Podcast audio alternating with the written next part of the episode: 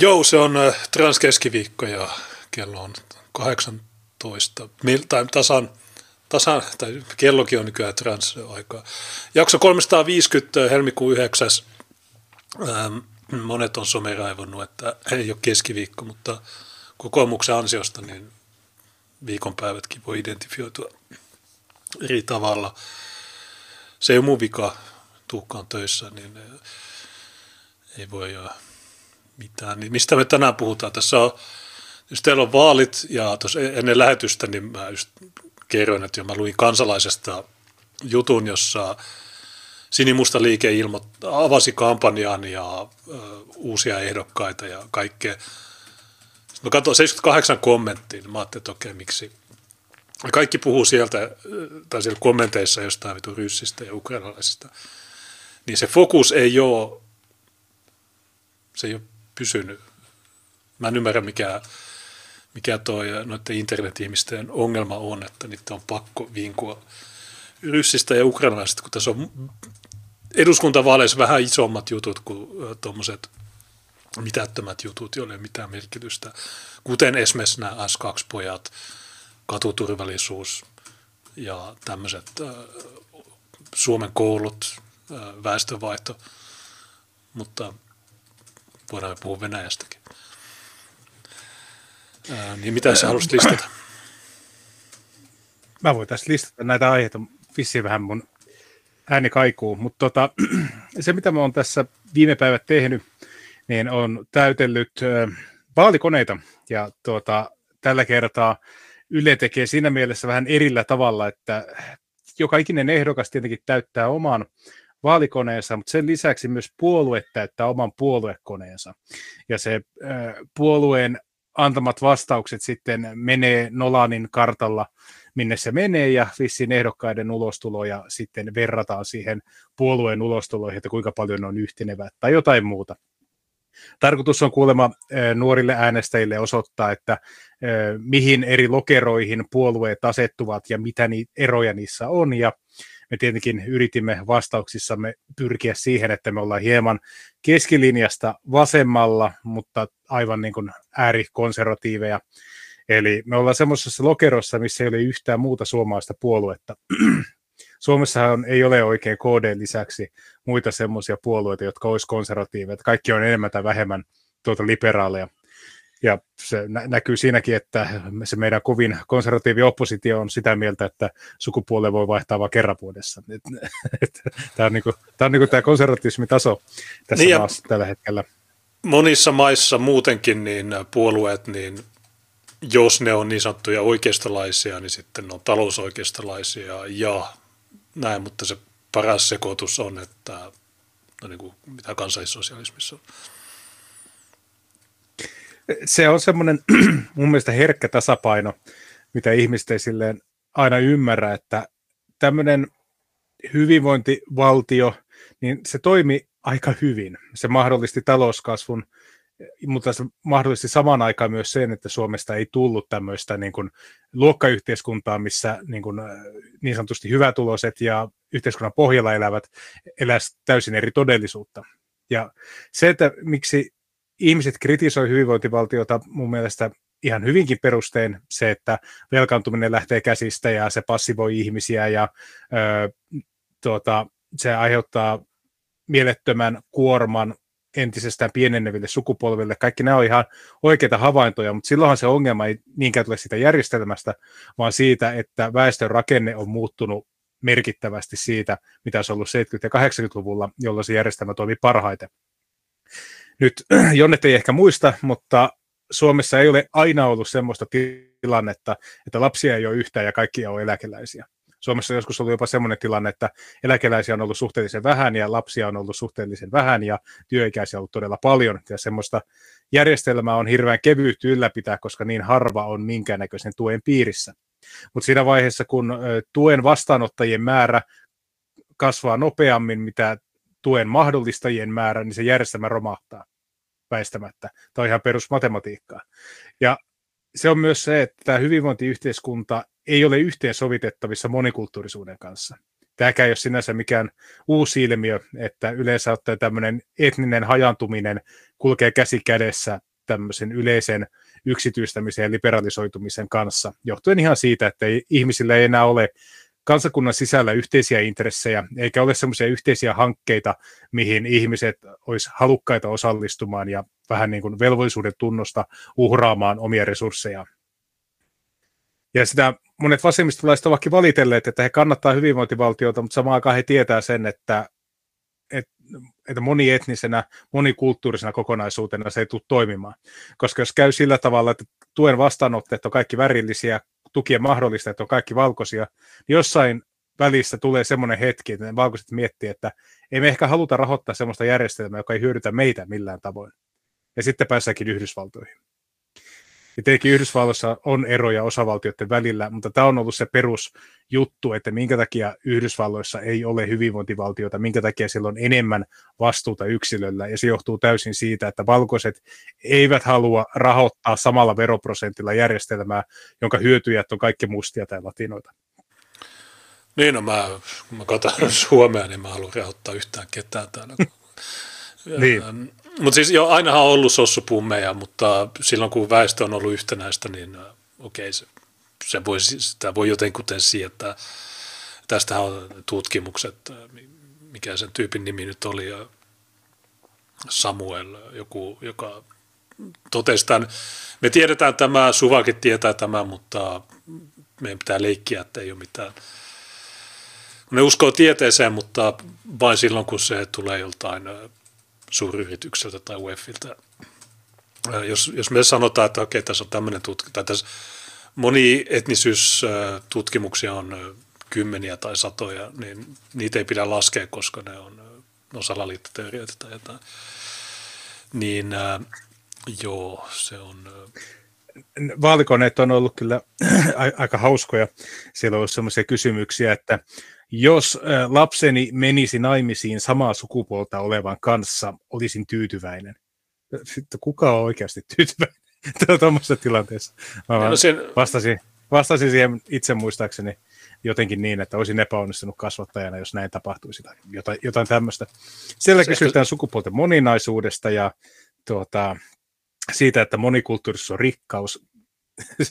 ja oikeasti se on sellainen kysymys, se oli harmi, että siinä on niin merkkirajoite, että mutta vastaa täysin eri mieltä. Miksi olet täysin eri mieltä? Perustelut, että et pysty niin 50 000 sivua sinne kirjoittamaan, mutta semmoisia olennaisia pointteja sinne voi upottaa. Hauskaa on myös se, että Ylen koneessa oli eri kielille mahdollista antaa niitä vastauksia. Siellä oli kaikki Suomen viralliset kielet, eli suomi, ruotsi, saame ja arabia.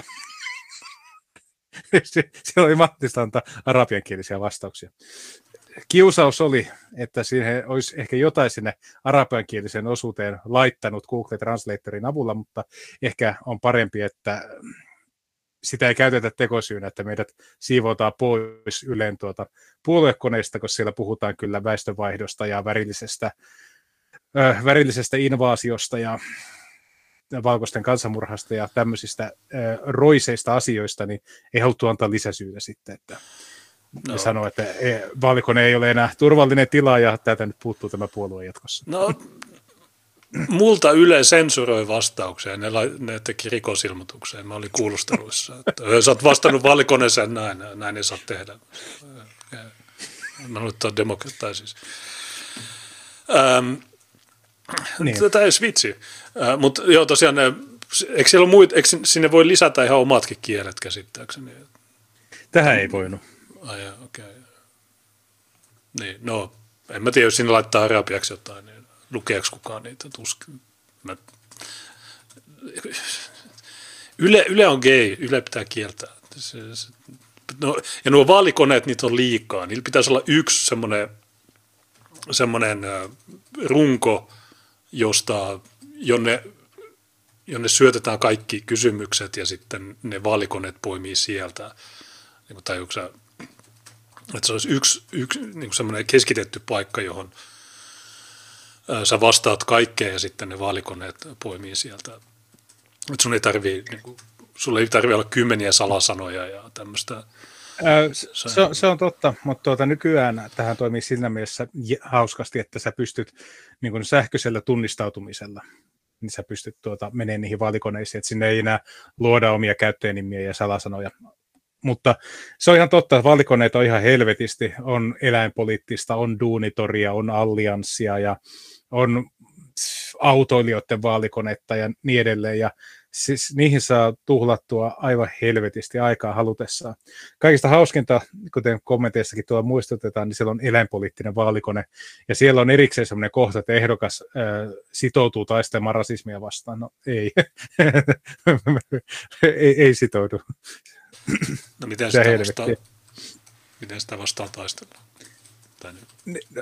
se antaa kuitenkin vastata siihen, niihin kysymyksiin siitä huolimatta, vaikka laittaa siihen ei. Se on ensimmäinen kysymys siinä koko koneessa. Mä pasifisti, mä en taistele rasismia vastaan. Mä en tiedä, mä en tiedä mikä tämä rasismi on. Mutta joo, nämä on rasittavia, koska sä pystyt aina äh, niin kuin, näkemään, että mitä sillä kysymyksellä haetaan ja kenelle se on suunnattu. Ja, mutta siinä kannattaa tietysti ehkä vähän välillä en mä nyt sano huijata, mutta vastata tietyllä tavalla, jotta se potentiaalinen äänestäjä näkee, että mitä sä tarkoitit. Että jos ne sanoo, siis, että vast... Mutta mä sanoisin, että koneet oli pääosin hyviä, ne otti ajankohtaisiin asioihin kantaa, siellä pystyi, siis siellä ei ollut sillä tavalla semmoisia kyselyitä, että kysymyksen asettelu on, että otetaanko me vitusti vai helvetisti maahanmuuttajia, vaan siellä oli, että ö, kannatan työperäistä maahanmuuttoa, en kannata, syy. Että sä periaatteessa pystyt vastaamaan niin kuin järkevä ihminen. Tai sitten siellä puhuttiin katujen turvallisuudesta, että pitäisi koventaa tuota, nuorisorikollisten rangaistuksia katujen turvallisuuden parantamiseksi. Hyvä kysymys. Joo, olen samaa mieltä. Ja perustelu, he, lähetetään kaikki Somalia homma ratkaistu. Niin, no, sa- sama juttu, että vastustanko rasismia, niin jos sä vastaat kyllä, niin se, sä voit sanoa, että joo, jos me heitetään ne kaikki ulos, niin sitten rasismi on kukistettu jos on vain yhtä rotua, niin sitten ei rasismia. Että tämä on vähän tämmöistä, en mä, mä en sano sitä trollaamista, vaan se on strategista vastaamista ehkä. Mutta niin. Milloin se aukeaa? Kyllä. Tuota, ne vähän riippuu, mun ymmärtääkseni helmikuun loppua kohti avautuu, Iltalehti taitaa olla ensimmäinen iso kone, joka avautuu. Se on jompikumpi, se kuin Iltalehti tai Sanomat, ja Yle oli viimeisin. Ja se johtuu ihan siitä, että ehdokasasetteluhan on vielä päällä, niin varmaan osa koneista, niin niitä ei julkaista ennen kuin ehdokaslistat on sisällä. Joo, se on aina ärsyt, mä, mä, muistan nämä, nämä on ihan saatanallisia, että kun ne yhtäkkiä aukeaa joku kone ja kaikki sanoo, että sä et ole siellä. Sitten mä saattanut, mistä mä olisin tietää, kun ei mulle anneta tunnuksia ja pitää sitten pyytää niitä ja menee viikko. Se on vähän niin kuin sä tilaisit jotain poliisilta pöytäkirjoja. Tai saanko mä tämän salasana? Joo, oletko ehdokas? Joo, olen. Okei, okay, missä? Tässä. Menee miljoona vuotta. Tuo on tosi huono systeemi mun mielestä. Ja mä en edes tiedä, onko siitä hirveästi hyötyä vastata noihin, mutta tietysti parempi on vastata kuin olla vastaamatta. Vaikka se, eh, on se, tietenkin, se, se hyötyhän niissä on, että jos miettii, että jotain Yle vaalikonetta tehtiin muistaakseni yli 400 000 kertaa viime vuonna. E, et jos miettii, että mikä, on, mikä muu maksuton areena on semmoinen, että potentiaalisesti saman vaalipiirin alueella 10 000 ihmiset näkee juuri sun profiilin, niin kyllä niihin kannattaa laittaa. Jos olet pienpuolueen edustaja, sulle ei ole ehdokaskuvaa, sulle ei ole mitään ehdokasta sitten, sulle ei ole vastauksia vaalikoneeseen, niin se on, kuka ei tule ikinä löytää sinua. Sä katoat sinne ehdokkaiden massaan. Niin tietysti. Sitten jos, että kyllä se silleen, niin kun, jos haluaa selvitä halvalla vaaleista, niin tuo on semmoinen, johon menee tunteja, mutta johon ei mene hirveästi rahaa. Niin suosittelen kyllä varsinkin pienpuolueita tekemään tuota. Pienpuoluekentällähän on muutenkin ollut tuota, me, melkoista äh, jyrähtelyä tässä viime päivinä, että VKK päätti, että nyt on hyvä kaksi kuukautta ennen vaaleja, niin aloittaa tämmöinen sisäinen, sisäinen ahistelu ja valtataistelu. Se on aika, aika hieno tempos. Eikö se ole 4D-sakki? Kaksi kuukautta Joo. vaaleihin, niin kellotetaan sisällissotaan. Niin se puhdistaa niin kuin jyvät akanoista. Sitten mä katsoin sitä Twitterissä, tietenkin käytiin avoimesti, niin kuin kaikki pienpuolueen etikettiin kuuluu, niin kaikki erimielisyydet käy aina julki, niin sitten se alkoi mennä kilpailuksi siitä, että kumpi osapuoli on oikeasti supon agentti. Mä vaan mietin, että miksi tämä pitää mennä näin. Et, et, Okei, okay, se rokote, injektiopiikki, veffipuffi, 5G ei ehkä koskaan ollut lähellä mun sydäntä, mä en ole osa sitä alakulttuuria, mutta siellä oli henkilöitä, jotka oli esimerkiksi EU-vastaisia tai sanoa, että kotimainen valuutta pitäisi olla. Olen samaa mieltä niistä asioista. Ihan hyviä näkökulmia. Mutta miksi se pitää sitten aina sakeutua? Että mikä pienpuolueessa on se, joka aiheuttaa aina tuon sakeutumisen? Että jotenkin olisi mukava, että olisi, vaikka oltaisikin pieniä puolueita ja oltaisiin oppositiossa, niin jos tiettyjä teemoja, joista uskallettaisiin pitää ääntä vuosien ajan ja odottaa, että milloin se teema tulee isompien puolueiden huulille. Koska tällä hetkellä meillä ei ole esimerkiksi eduskunnassa sellaisia puolueita, jotka ö, kannattaisi EU-eroa. Tämä tulee ihmisille yllätyksenä, mutta perussuomalaiset on todennut suoraan, että nyt ei ole aika sille. He eivät halua äänestää asiasta, koska suurin osa suomalaista äänestäisi pysymisen puolesta, jolloin se jää pienpuolueille se koko EU-vastaisuus. Niin, siis tämä ei nyt kauhean vaikeaa ole, että okei, sulla voi olla mielipide koronarokotteista, että se on skeidaa, se ei toimi, se on pelkkää rahastusta ja tämmöistä tämmöinen ihmiskoe, että kuinka pitkälle ihmiset taipuu näiden kuorekoodien kanssa ja maskien kanssa ja näin, mutta ei sun tarvii lähteä mihinkään 5G-nanobottilinjalle, koska en mä, se ei nyt hirveästi varmaan tuo kannatusta. Mielestäni siis, en mä ei se ole mitään todisteita. Se on vähän, no, tyyppi esimerkki sakeudesta. Ja tosiaan kandee pysyä tämmöisissä helpoissa jutuissa, kuten koulut, että halutaanko me S2-poikia enemmän vai vähemmän, kadut, niin halutaanko me vähemmän vai enemmän Kanadakuusseja, EU, niin halutaanko me pysyä siinä vai ei, ja, tämmöisiä, mitä mitään, mitä mitään, mikä, mihin tieteeseen nanobotit kuuluu, tämä ei ole mitään geeniteknologiaa. Misa laittoi timantia ja kysyi, sanoa kiitos monosta, mikä huppari Tuukalla? Santiago ritarikunnan huppari Espanjasta. Aha, eli Joo, joo ra- rajat kiinni, mutta espanjalainen huppari. aika, aika ristiriitasta. Mä kattelin vähän sitten muita pienpuolueita, ja tuota, jos muistellaan vielä, mennään, jonnet ei ehkä muista, mutta aiemminkin ollut eduskuntavaaleja, niin Juneshan muistaa hyvin seitsemän tähden liikkeen ja kansalaispuolueen. Mä Paavo Väyrysen viritelmät. Joo. Joo, joo, joo tietysti. Niillä oli aika paljon, aika paljon ehdokkaita. Niin.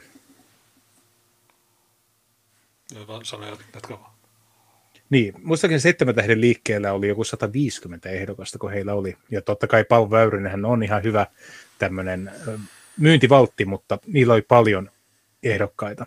Mutta nyt kun katsoo pienpuolueiden ehdokasmääriä, niin tämä Petrus Pennasen avoin puolue, niin siellä oli vissiin neljä ehdokasta. Okei, niillä menee tosi hyvin. Sitten tuota, Suomen kanssa ensin, niin heillä oli, en tiedä, nyt saattaa tilanne olla eri, koska VKK on nämä hajoamispisteessä, mutta siellä oli nimettyjä ehdokkaita kolme kappaletta, ja sitten oli kaksi sitoutumatonta, ja niistä sitoutu, sitoutumattomat oli Panu ja Tiina. Että okei, no tälläkään ihan, ihan hirveä, hirveä kova ryntäys ei ole päällä. Sitten Piraattipuolueella oli parikymmentä, oliko eläinoikeuspuolueella oli joku 13. Että pienpuolueella ei nyt ole hirveän paljon ehdokkaita. Kaikista Tää... suosituin tällä hetkellä on Vapauden liitto, jolla oli niitä muistaakseni 101. Ja sitten toisena tulee me. Niin, mutta niillä on se, Mikä... niillä on se niin. kädenpuristus. Tai Joo. se, se on persuunatottajien vapaamuurariklikki, joka tuhosi VKK oikean opposition. Näin mä Mirkeltä kuulin Twitterissä. Joo, no, mä, mä oon just nähnyt niitä, kun Aatu Asenkätki ottaa aina kuvakaappauksen. Mä katson, no siinä on joku vitu käsi, joku emoji. Mm. Ei sitä ole varmaan kukaan miettinyt, se on vaan, että okei, laitetaan joku tämmöinen epic handshake tai Tämä on selvä merkki jostain. Tämä on myös liberaali liberaalipuolue, niin ne on aika outoja tyyppejä. Hy- hyvä huomio. Liberaaleilla oli kans joku vajaa 70 ehdokasta. Niillä oli noista pienpuolueista jotka ei ole kansallismielisiä tai EU-kriittisiä, niin eniten ehdokkaita. Ja jotenkin, jos miettii, että tämä Petrus Pennasen avoin puolue, mikä se aikoinaan nyt oli, niin ei mene ihan hirveän hyvin, en voi hyvin niin sanotusti. Tuota Petrus on ehkä itsekin keskittynyt vähän muihin hommiin kuin puoluepoliittiseen vaikuttamiseen. Liberaalipuolueella oli tämä leikattavaa löytyy kamppis, ja siellä on aika paljon niin kuin hyvin koulutettuja ihmisiä ja selvästi niin kuin talouspainotteisia ihmisiä ehdolla, mutta mä oon vaan seurannut Twitterissä, kun ovat valitelleet, että heistä ei ole minkäännäköistä mainintaa mediassa. Yksikään lehti ei tee heistä mitään juttuja. Ja samaan aikaan liike on kuitenkin ollut aika monta kertaa niin kuin otsikoissa. Ja se voi olla vaikka sekin syy, että liberaalipuoli on niin hemmetin tylsä, että mitä juttuja sä teet niistä. Liberaalit kannattaa homoilua, wow. että niin, liber, liberaalit haluaa yksityistä kaiken, okei okay, joo, siistiä. Niin ja sitten, no eihän ole mitään liberaaleja oikeasti, että ne kannattaa koronapasseja ja tämmöisiä. Se on Matti Muukkonen, joka on esittänyt välillä hyviä kommentteja johonkin lakihommiin liittyen, mutta nyt kun se tekee tuota puoluehommaa, niin se ei. Mutta ähm, niin mitä Mutti sanoo, tota, Öö, niin, no, niin, miksi sinimusta on sitten, äh, miksi siitä on öhötetty paljon, niin se on tietysti, että kun media haluaa, niin kuin, koska en mä tiedä, teidän ehkä se lähin kilpailija on perussuomalaiset ja ne haluaa nakertaa niiltä ääniä Tästähän persut itsekin on sanonut, Tommi Pälve ja Homma Forum ja kaikki, että sinimustille laitetut äänet menee hukkaan. Niin ehkä siksi ne on. Tietysti se myös se, että, että te, teiltä kiellettiin se, se liian pitkä ohjelma ja jotain. Se voi, se voi olla yksi syy, just ehkä se, että halutaan luoda sitä vastakkainasettua perussuomalaisten kanssa. Mutta kyllä toinen on ollut myös se, että öö, se kuva, minkä on saanut, että toimittajia on kiinnostanut se, että miten – tuolla tavalla käyttäytyvä puolue voi olla laillinen. Et ehkä se on sitten se, mikä kiinnostaa. Jos sä tykittelet jotain juutalaisista tai rotueroista, niin, ja sä teet sen puolueen nimissä, niin kai jotain toimittaja kiinnostaa. Mehän eletään niin kuin rasismihysterian aikakautta, että jolloin mikä tahansa ele tai sana, mikä on sanottu tai jätetty sanomatta, niin voidaan tulkita jonkin sortin rasiseksi hyökkäykseksi. Se on puolue, joka heittää ihan niin non-stoppina niitä juttuja niin eh, joutuu ne välillä uutisoimaan niitäkin, että kattokaa nyt, mitä ne keksii ta- seuraavaksi, hyi helvetti, katsokaa pahoja ihmisiä nämä ovat. Niin, no mä näin PT-mediassa oli juttu, että Lahden jossain kasaridiskossa oli tämä Kake Singersin Me halutaan olla neekereitä, niin se aiheutti kausti nyt tällä viikolla. Ja sitten Tynkkynen oli Helsingissä, se, se pääsi baariin, mutta tiskillä sille ei myyty, kun se on rasisti. Niin tässä on paljon tämmöistä... Se, se Tynkkysen keissi oli, siinä mielessä mä, mä en oikein tiedä, miten siihen suhtautua, koska se hänen videossa hän sanoi, että jos me lähdetään perussuomalaisuuden perusteella estämään tuota palveluita, niin se on, mikä on seuraava askel, onko se ihmisen ihoväri, haluammeko todella mennä siihen? Mä olen miettinyt, että Kyllä. se on ihan hyvä. Itse asiassa, että, Oulussa, hei. oli, Inbif, Oulussa oli lakupekkapaari, joka oli vain musti tai värisesti. Joo, mä, mä muistan sen. Nyt jos olisi tämmöinen, että tuota, okei, me ei tarvita sitä, kun sä oot homo, ja sä nostit neekeriä. se voisi olla ehkä parempi yhteiskunta, jos ö, yksityisellä yrittäjällä olisi ö, niin kuin oikeus päättää omista asiakkaistaan. Ja voimme mennä siihenkin. Ja jokainen yritys päättää itse omasta linjastaan. Ja sitten olisi just tämmöinen, että ei juhlapuvussa tai ei perinne paatteissa paikalle ja ei seurueineen paikalle, ei ravi ihmisiä, kiitos. Jotain tämmöisiä kylttejä saattaisi olla. Ei puukkoja, ei, Kanada, niin. ei Kanadakuussa. Joo, mä, mä itse asiassa katoin sen koko videon ja se oli aika rasittava välillä semmoista Oulun murretta mukaamassa ja sitten tätä ja sitten semmoista ihmesössötystä, että no ei minä, mä halua tuhlata polporesursseja, että no okei, okay, no ja, mutta sitten kun tämä, tämä pipopäinen barimikko kertoo kavereille, niin sitten tämä yleistyy. No vie se vittu oikeutta. Niin sä voitat ton niin kuin itse, tai no voi olla tässä maassa, ei tämmöistä itsestäänselvää keissiä voita. Mutta totta kai se pitää viedä oikein. Jos kann, olisi kannattaa laittaa skriimiä kysyä siltä, että okei, no miksi rasisteille ei myydä. Mutta koko se juttu on, että min, ensinnäkin se on kunnianloukkaus. Ei olisi pitänyt sanoa silleen, että okei, no miksi et sä myy rasisteille? Se on totta. Ja tuota, hänhän vielä sanoo siinä, että minä en ole rasisti, minä olen kirjoittanut tekstin, että Suomen pitää olla monivärinen ja niin edelleen. Vähän, että niin. upea juttu, se varmasti auttoi sua sitä paaritiskilläkin. Niin. Niin kuin, se on ihan supernoloa, älä tee tuota. Niin, se on joku tanskalainen ketju, tämä Old Irish Pub, ja se on varmasti ihan paska mesta. Ja se vielä sanoi, että sen jälkeen ne lähti johonkin homopaariin. Ja siellä homopaarissa oli, katsoinko sen kokonaan Ka- katoin, siellä oli joku liettualainen ja joku ukrainalainen, ja sitten siellä homoiltiin, ja oli tosi hauskaa. Ja, ja, joo, ja, okay. niin mun mielestä ei ole, hy- tai ehkä, mun mielestä ei. Jos, jos, mulla on aina myyty. Kerran oli parissa ongelma, se oli Turussa, me päästiin sisäministeriön raporttiin, mutta se ei ollut se, se Mikko, vaan,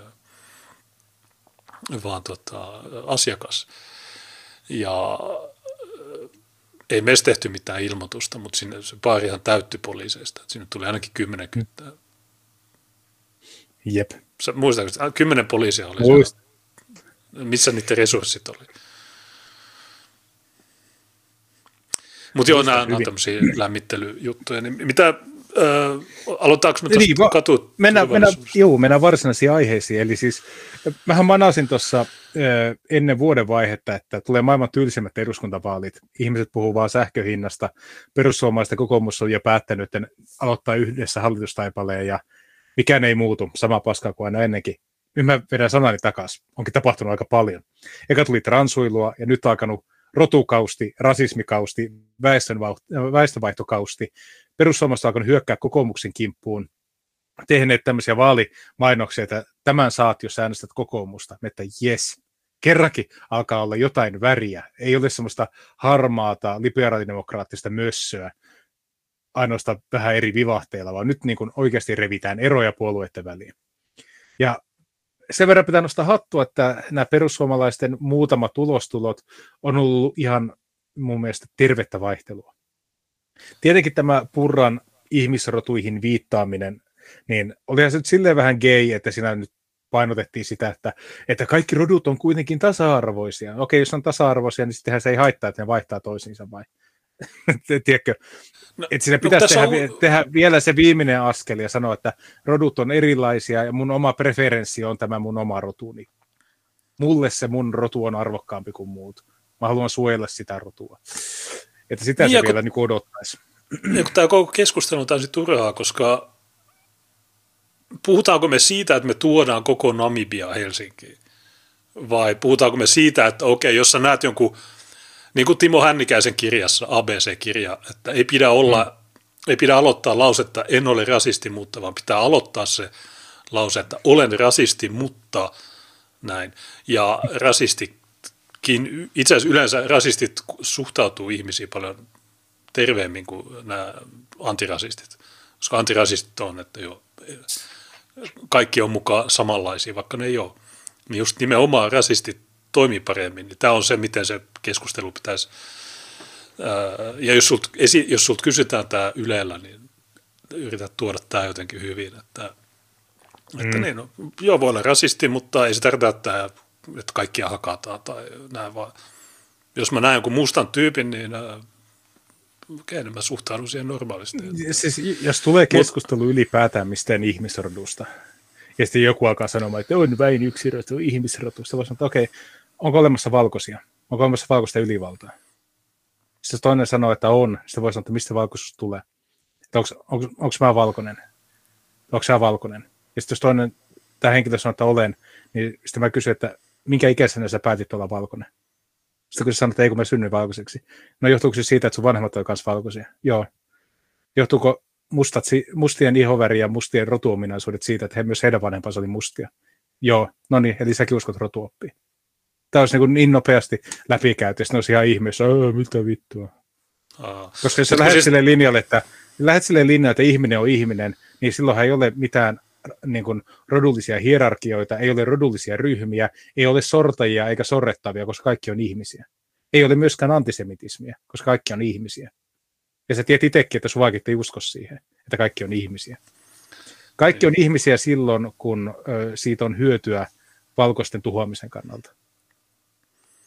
Niin, mutta todennäköisesti ne sun vastustajat siellä pienpuoluetentissä, niin ne ei varmaan, ei ne, ne vaan toistaa jotain, mitä ne on kuullut jossain. Ei ne pysty, että jos sä sen liian hyvin teet. Se on just se, se dilemma, että vedäksä liian hyvin ja kukaan ei tajua sitä, vai teekö sen niin sillain, niiden tasolla, että ne tajuaa, että mistä, mistä edes puhutaan. Ja tässä on niin paljon juttuja, että ihon väri, no se ei pelkästään ihon väri, kyse ei ole siitä, että ihon väri vaihtelee, vaan siinä on rotuja on olemassa, mutta ne, mitä ne sanoo sitten? Ne sanoo, että ei kun äh, tiedemiehet äh, ovat tulleet siihen tulokseen, että ei ole rotuja, on etnisyyksiä. Okei, okay, no. Niin, se voi, se voi kysyä, miten ne erotellaan toisista. Onko mustat mustia siksi, jos ne on päättänyt olla mustia? Niin Onko mä päättänyt jo... olevani musta? Et voi, miksi voi? Anna mulle vastaus, miksi voi. jolloin, ne, jolloin ne lopulta, silloin jos ne vetää tuo etnisyyskortin esiin, niin sitten huomaa, että ne on antanut sille etnisyydelle ihan samat määritelmät, mitä rodulle. Ne ei vaan käytä termiä rotu. Niin. Samalla tavoin niin. se on synnynnäinen. Tämä on niin kuin niin, huvittavaa näillä ihmisillä, että miten ne yrittää tuossa sekamelskassa selviytyä. Kaikki ihmiset on täysin samanlaisia, okei, mutta miten se samaan aikaan voit kannattaa sitä, että kansoja kannattaa sekoittaa, ettei tule sellaisuutta. Eikö, se, eikö niin just pitänyt olla täysin samankaltaisia kaikki? Mihin tarvitaan monimuotoisuutta, jos kaikki on identtisiä? Chatissa jo, sanotaan, jolloin, niin, sano älä Junes ala nyt mädättämään. Toi on mm. niin kuin sanois äänen menevän hukkaa, Tuukka osaa solmia mietet kuin mielet. En ole mitään mädättänyt, mä vaan niin kuin tässä pohdin, että miten se, jos sinne pienpuoletenttiin tulee jonkinlainen keskustelu tästä, että miten ne asiat, Tuukka tekee mitä tekemään, niin mitä, mä vaan heitän tämmöisiä in before juttuja, että miten ne kande hoitaa, että kannattaako se vetää näin vai näin. Ja se näkee pelkästään jostain kirjallisesta tiedotteesta, niin kansalaisen tulee 78 kommenttia, jossa tyypit keskittyy johonkin ihan mitättömään juttuun, että Venäjä, niin, eikä siihen, mistä oikeasti pitää puhua. Ähm, Mut, niin, palataan, palataan niin kuin kuitenkin aiheeseen, mistä lähdettiin siis liikkeelle. Lähdettiin puhumaan roduista ja kansoista, ja kokoomus on nyt pöyristynyt. Elina Valtonen oli pöyristynyt, kun Meri oli sanonut asioita. Petteri Orpo oli pöyristynyt, koska oltiin puhuttu väestönvaihdosta. Mistä on kyse? Öö, Iltalehti tietää kertoa, että Orpo tyrmää perussuomalaisten puheet väestönvaihdosta. Se on kumpujen yöstä. Ja jos Jonnet ei tiedä, niin kumpujen yö on semmoinen hieman romanttinen historiikki suomalaisen kansan ensimmäistä askelista. Kandee lukee, se on hyvä. Niin, se on totta, että persut on, on pysynyt paljon tässä väestönvaihtosanassa, että ne ei ole siitä perääntynyt, mikä on tietysti hyvä. Mutta siihen on tullut paljon näitä ulisioita. Mä näin tuossa Kim Väisänen Twitterissä, mä en tiedä kuka se on, mutta se oli tarttunut siihen, että Ville Rydman oli laittanut jotain ikäpyramideja – niin se sanoi, että, että nämä ikäpyramidit ei ole totta. Niin mä sitten vastasin sille, että no miltä nämä koulut näyttää sun mielestä. Mutta ei, mä en koska, mulle ei koskaan vastata. Se on aika, aika turhauttavaa. Ähm, niin se on totta, että Pura on puhunut, pysynyt kiinni siinä väestönvaihtosanassa ja persut yleensäkin. Mutta sitten ne on lähettänyt tämmöisiä ei kauhean teräviä tyyppejä kumoamaan nämä jutut. Niin, äh, sullekin tuli nyt joku Anne Salomaa, joka sanoi, että ei kun Suomessa syntyi 45 000 ja 41 000 tuli Suomeen, eli ei ole vaihtunut. Mutta jos Suomessa syntyi 45 000, niin ne 45 000 taitaa kaikki olla matuja tai no ei kaikki, mutta kuitenkin se kuolleiden 7000, ja... 7000 on muistaakseni maahanmuuttajataustaisia.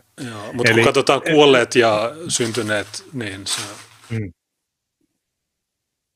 siinä on tämä. Plus sitten se, mitä tämä Anne Salomaa ei ota huomioon, on se, että kuinka moni suomalainen on muuttanut pois täältä.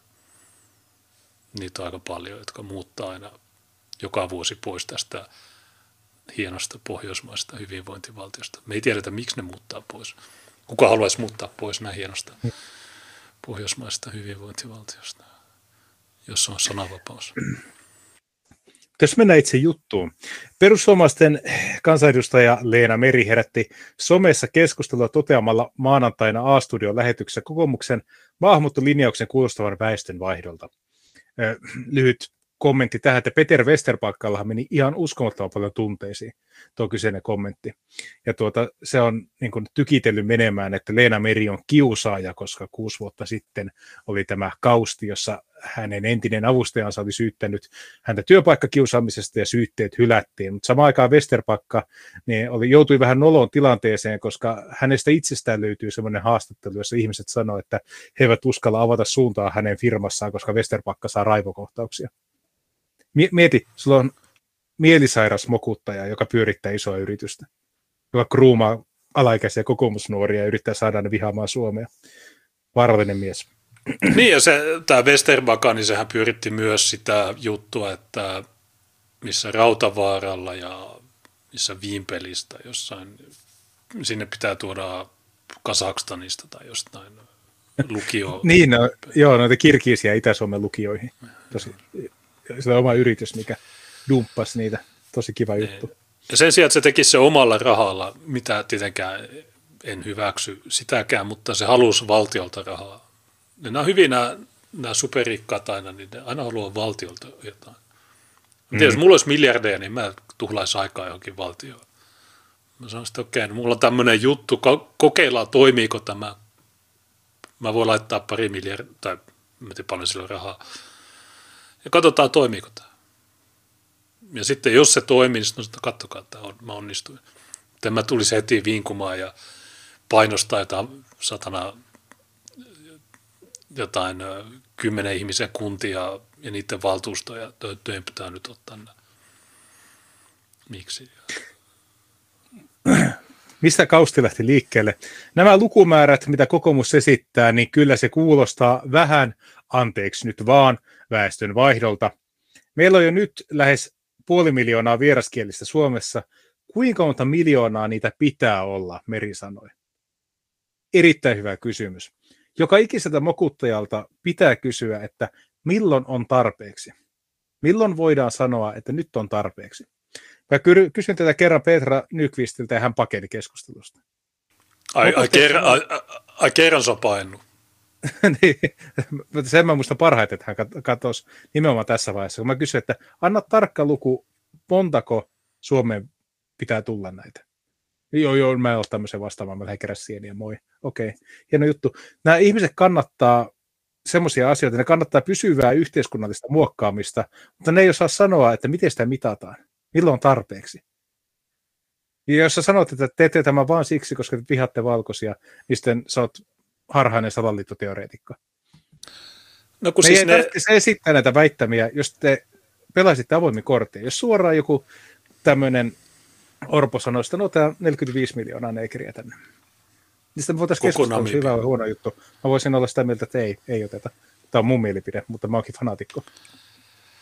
Niin, kun ne, ne syyttää tietysti meitä radikaaleiksi ja niin edelleen, mutta tämäkin on semmoinen juttu, joka pitää siinä pienpuoluetentissä, jos saat sen mahdollisuuden, niin sano, että te olette niitä oikeita radikaaleja.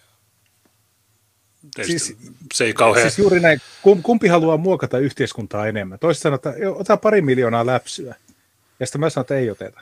Ja mä oon se radikaali. Tämä, tämä on niin. Niin tosi erikoinen asetelma. Niin, niin tässä, mitä Meri hyvin tässä tietysti esittää on, että jos meillä on jo puoli miljoonaa näitä vieraskielisiä. Mä en tietenkään ulkoa muista näitä. Isoin ryhmä taitaa olla ryssät ja sitten on virolaiset ja Arabik. Taitaa arabi, arabiankieliset. Ähm, niin somaleita on mitä 30 000 ehkä, eli noin 10, sanotaan 10 prosenttia tuosta, niin No miksi ne ei ole töissä? Me, me otettiin ne ja ne ei tee mitään. Niin, jos me otetaan lisää, niin eikö, eikö tämä sama juttu toistu? Vai onko se niin, niin että ei kun tuohon aikaan oli turvapaikanhakijoita ja me pelastettiin ne Syyrian sodalta, mutta nyt me otetaan työperäisiä, niin sitten ne tietää, että nyt niiden pitää mennä töihin. Mutta samaan aikaan me jätetään nämä puoli miljoonaa niin istumaan jonnekin vuosare luukkuun tekemään Roadman juttuja. Se, on pitkälti tuo se ajattelu, ja se mikä on hauskinta, että kokoomus heittää näitä, että, että ulkomailta pitää tulla työperäistä spesiaali osaajia ja sitä ei Suomesta löydy ja tehtaat menee kiinni ja kaikki kuolee ja tuhoutuu. Palataan hieman tähän aiheeseen. Suomeen voi jo nyt tulla saatavuusharkinnan sisälläkin yli 400 miljoonaa ihmisen talousalueelta. Yli 400 miljoonan ihmisen talousalueelta. Suomeen voi tulla ilmoittamaan, että moi, mä teille töihin. Se onnistuu näin. Niin EU-kansalaisia kohdellaan niin. täysin samalla tavalla kuin suomalaisia, mutta onko niitä vain 400 miljoonaa? Eikö niitä ole se EU-alueelle 750 miljoonaa. E- Euroopassa, Euro... mutta kun se, siitä puuttuu Ukraina ja siitä puuttuu Venäjä, jotka on väkirikkaita valtioita. Niin, niin okei, okay, joo. Mutta äh, tosiaan mutta sitten okay, mennään, se, niin, niin, mennään siihen Euroopan unioniin. Se, että sieltä 400 miljoonaa ihmisen talousalueelta ei löydy halukkaita tulemaan, niin se kertoo ehkä jotain myös niistä työehdoista, mitä tarjotaan ihmisille.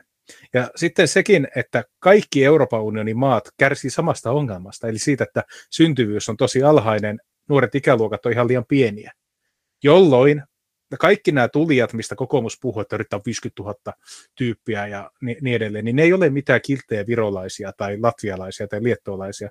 Ne on Keski-Aasiasta, Lähi-idästä, Afrikasta. Eli juuri sieltä, millä on kaikista heikoin ennuste yhtään mihinkään. Koska se on ainoa, missä on tätä ylijäämää. Niin ja no, kun siis mehän tiedetään, silloin kun oli nämä Kreikan kriisit on se varmaan nytkin, mutta silloinhan ne puhuu, että tästä ei ole kovin montaa vuotta, että Kreikassa ja Espanjassa nuorisotyöttömyys on lähes 50 prosenttia tai yli. Hmm. Niin luulisi, että sieltä, vaikka espanjalaiset ja kreikkalaiset ei välttämättä halua tulla tämmöiseen arktiseen ympäristöön, niin äh, kyllä sieltä kuitenkin jotain tulisi. Mutta edes sieltä ei tule mitään. Äh, plus sitten nämä afrikkalaiset ja mitä nämä on, niin niitä tarvitaan varmaan siellä. miksi meidän pitäisi äh, pölliä niiden niin sanotut osaajat, jotka ei välttämättä edes osa, ole osaajia. Ja yleensä kun on näin tehty, niin se ei ole, no se on ollut huono, koska perässä tulee 30, 30 vaimoa ja 50 lasta. Niin, niin mikä tämä Orvon kun, ongelma, niin, tai siis Tämä lu, niin, luulisi, että tämä on niin yksinkertainen juttu. Vastaus? Mennään ensin siihen. Luulisi, en, en, en, siis, luulisi, että tämä on niin yksinkertainen juttu, että pel- sä voit, kaik, niin kuin ei kukaan äänestäisi näitä muita. Mutta silti tämä on joku tämmöinen iso ongelma, että, että pitää jotenkin saada suomalaiset ymmärtämään, että kuinka vitu retardia tämä Petteri Orvonen ja näiden muiden suvakkien jutut on, vaikka se ei mitään niin kuin epäselvää.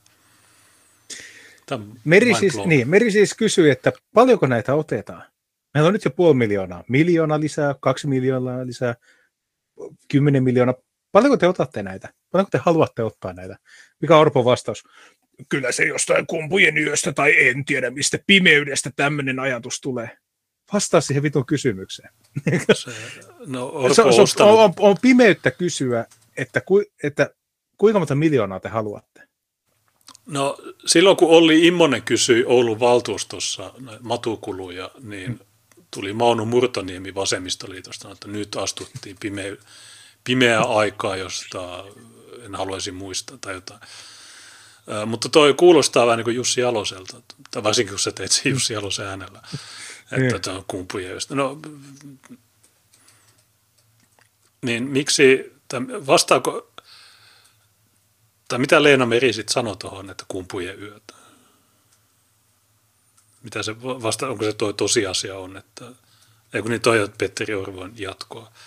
Niin ne eivät ole siis käyneet vuoropuhelua, vaan se on se, että Meri kävi Aa. Elina Lepomäen, ei siis, anteeksi Tiina Valtosen kanssa tätä väittelyä Niin. näistä tulijoista, ja Valtonen oli sitä mieltä, että otetaan kymmeniä tuhansia, otetaan ihan saatanasti lisää. Ja Meri tähän sanoi sen, että tuo kyllä kuulostaa vähän sitä väestövaihdolta. Montako miljoonaa te oikein haluatte? Niistä Valtonen sanoi, että ihminen on ihminen. Ja se, se oli jotenkin, siis mä en tiedä, Niin siinä konkretisoitu semmoinen täysin infantiili maailmankatsomus, se, semmoinen, että sä voit heittää tuommoisen latteaan itsestäänselvyyden, ei ole mitään merkitystä käytännön politiikan kannalta. Ja siitä huolimatta se on joku kuumin heitto ikinä. Mä katsoin, että kokoomusnuoret revittelivät sitä Twitterissä, että joo, kyllä nyt te Elina sanoi ääneen fakta, joka on pitänyt sanoa monta kertaa. Ihminen on ihminen. Ihminen on ihminen, okei, vesi on märkää, no niin voitin keskustella, mitä vittua. Ei, mä- sain aitsin, kun mä katsoin sitä. Ja sitten mm. nyt tulee Orpolle ky- kysymyksiä, että no mitä mieltä tästä Merin kommentista. Nyt tulee näitä, joo, tosi pimeyttä, joo, on, on, on. Eikö kukaan kysy, että Kallup kärjessä on puolue, joka ei tiedä, kuinka monta ihmistä ne haluaa? Ne haluaa ihan helvetisti ihmisiä, mutta ne ei osaa sanoa kuinka paljon. Niin, mutta Eikö mihin, ne ole ihan oleellisia kysymyksiä toimittajan kysyä, että mitä te haluatte tehdä seuraavan viiden vuoden sisällä? mitä töitä tässä maassa on? Te annoitte potkut ky- kymmenille tuhansille hoitajille, kun ne ei ottanut niitä typeriä feikkirokotteita. Niin ilmeisesti ei ole mitään ongelmaa, että voi antaa potkuja ihmisille. Jos joku on rasisti, niin se voidaan, sille voidaan antaa potkut. Ilmeisesti ei ole mitään työvoimapulaa. Jos joku sanoo jotain väärää, niin sitten se voidaan potkia, se voidaan... Niin missä se... Ja miksi te haluatte näitä ää, värillisiä? Tämä on fake, tämä, kaikki on feikkiä tässä. Mua vituttaa tämmöinen... ää, Vaikka ne olisikin hyviä työntekijöitä, mutta me voidaan katsoa kaikki muut EU-maat, miten hyvin siellä on mennyt tämä, että katsotaan Saksaa, Gastarbeiterit, Turkista. Me ollaan käyty niin monta kertaa, että mä en tiedä, että mi, miksi, miksi nämä ei voi kuunnella monokulttuuria, niin silloin nämä, nämä ei jauhaisi tämmöisiä vitun gay-argumentteja koko aikaa. Tämä, tämä ei ole vaikea. Tosia- niin. Tosiasia on se, että Suomen väestö ikääntyy, ikäluokat pienenevät. Meillä on nyt jo työvoimapulaa, tämä pahenee tulevina vuosina. Kun Suomen ikäluokat yksi kerrallaan jäävät eläkkeelle, vähemmän tulee väkeä sisälle. Me ei pärjätä tässä maassa yksinkertaisesti. Hei, Okei, eh, Pet- Petteri, tuo on esitetty jo varmaan 30 vuotta sitten eka kertaa. Se ei silloinkaan pätee nyt. Ää, Työvoimapulaa mainittiin Suomen mediassa ensimmäisen kerran vuonna 1973. Sitten on nyt Aina on ollut, ei mitään uutta tai ihmeellistä. Ne. Ja toi sun väestö ikääntyy ja näin, niin tämä on, Norjan tilastokeskus laski tämän 2010 tai jotain. Tanskan tilastokeskus on laskenut, että uuden väen, jos me jatkuvasti tuo uutta väkeä, niin se, ei, se ongelma siirtyy vaan eteenpäin. Kun jos me annetaan vaan tämän, tämän ikäluokkaongelman poistua luonnollista kautta, eli nämä boomerit, jotka synnytti viisi lasta per, perhe tai jotain sinne päin maailmansodan jälkeen, niin kun ne, ne poistuu, niin sitten ei ole mitään enää tämmöistä ongelmaa. Ei ole enää sitä isoa eläkeluokkaa. Ne poistuu. Tää on, kun taas jos sä otat niitä vitun matuja, niin sitten tulee perheenyhdistämiset ja niiden mm-hmm. 18-henkiset lapsiperheet, ja sitten se ongelma vaan siirtyy eteenpäin. Ja samaan aikaan, kun sä tap, taistelet sitä eläkeongelmaa vastaan, niin sulla on ne koulut, joita pitää rakentaa uusia, koska niillä on kymmeniä lapsia. Niin Petteri Orpo, toi olisi niin helppo jauhottaa, miksi mä en pääse koskaan. Mä, en, mä oon yrittänyt kymmeniä vuosia, tai siis vuosia, ja mä en koskaan päässyt näitä. Nämä on niin helppo voittaa nämä jutut. Tämä maahanmuuttojuttu, niin tämä on niin helppo juttu. Mä tiedän, että muissa aiheissa mä en ehkä ole niin hyvä, mutta tämä on niin helppo servata silmät kiinni viiden promillen käännissä. Missä tahansa sä pystyt servaa kenet tahansa näistä, jopa persut äh, helposti. Käsitettä väestön vaihto on käytetty muun muassa salaliittoteoriassa, jonka mukaan länsimainen väestö on tarkoitus tietoisesti vaihtaa muualta tulevilla ihmisillä. Suojelupoliisi on nostanut salaliittoteorian esiin vuoden 2020 vuosikirjassa, yhdistänyt sen äärioikeistaiseen terrorismiin. Okei, tähän pieni paussi. Salaliittoteoria, jonka mukaan länsimainen väestö on tarkoitus tietoisesti vaihtaa muualta tulevilla. Okei, sulla on just nyt puolue, joka sanoo, että Suomeen pitää ottaa vuosittain enemmän ihmisiä kuin täällä syntyy. yhteensä. Sulla on puolue, joka sanoo sen suoraan, että se on heidän tavoite. Jos sä sanot, että he tietoisesti haluavat korvata suomalaiset vierasmaalaisilla, niin se on juuri se, mitä he tekevät. Aiemmin nämä puolueet käytti siitä termiä monikulttuurisuus. Nykyään ne ei enää käytä sitä, koska se ei ole enää suosittu sana. Niin Tämä on jotenkin käsittämätöntä, että väestönvaihto on se, mikä on heidän politiikan seuraus. Ja he sanovat, että se on välttämättömyys, koska muuten Suomi ei selviä. Ja sitten kun sä kritisoit sitä, niin se on harhaa, harhaisuutta. Nämä no, ihmiset on niin epärehellisiä, että tekee niin, mutta... vähän kipeäksi, kun sä luet näitä. Se on, ja tietysti mä ton voi kuunnella myös Oulan äänellä, että nyt artokset ja juutalaiset, no sillä mitään väliä, onko ne tässä mukana vai ei, mutta kun, niin kuin säkin hyvin tässä totesit, niin nämä itse sanoo tämän niin. naamat tässä.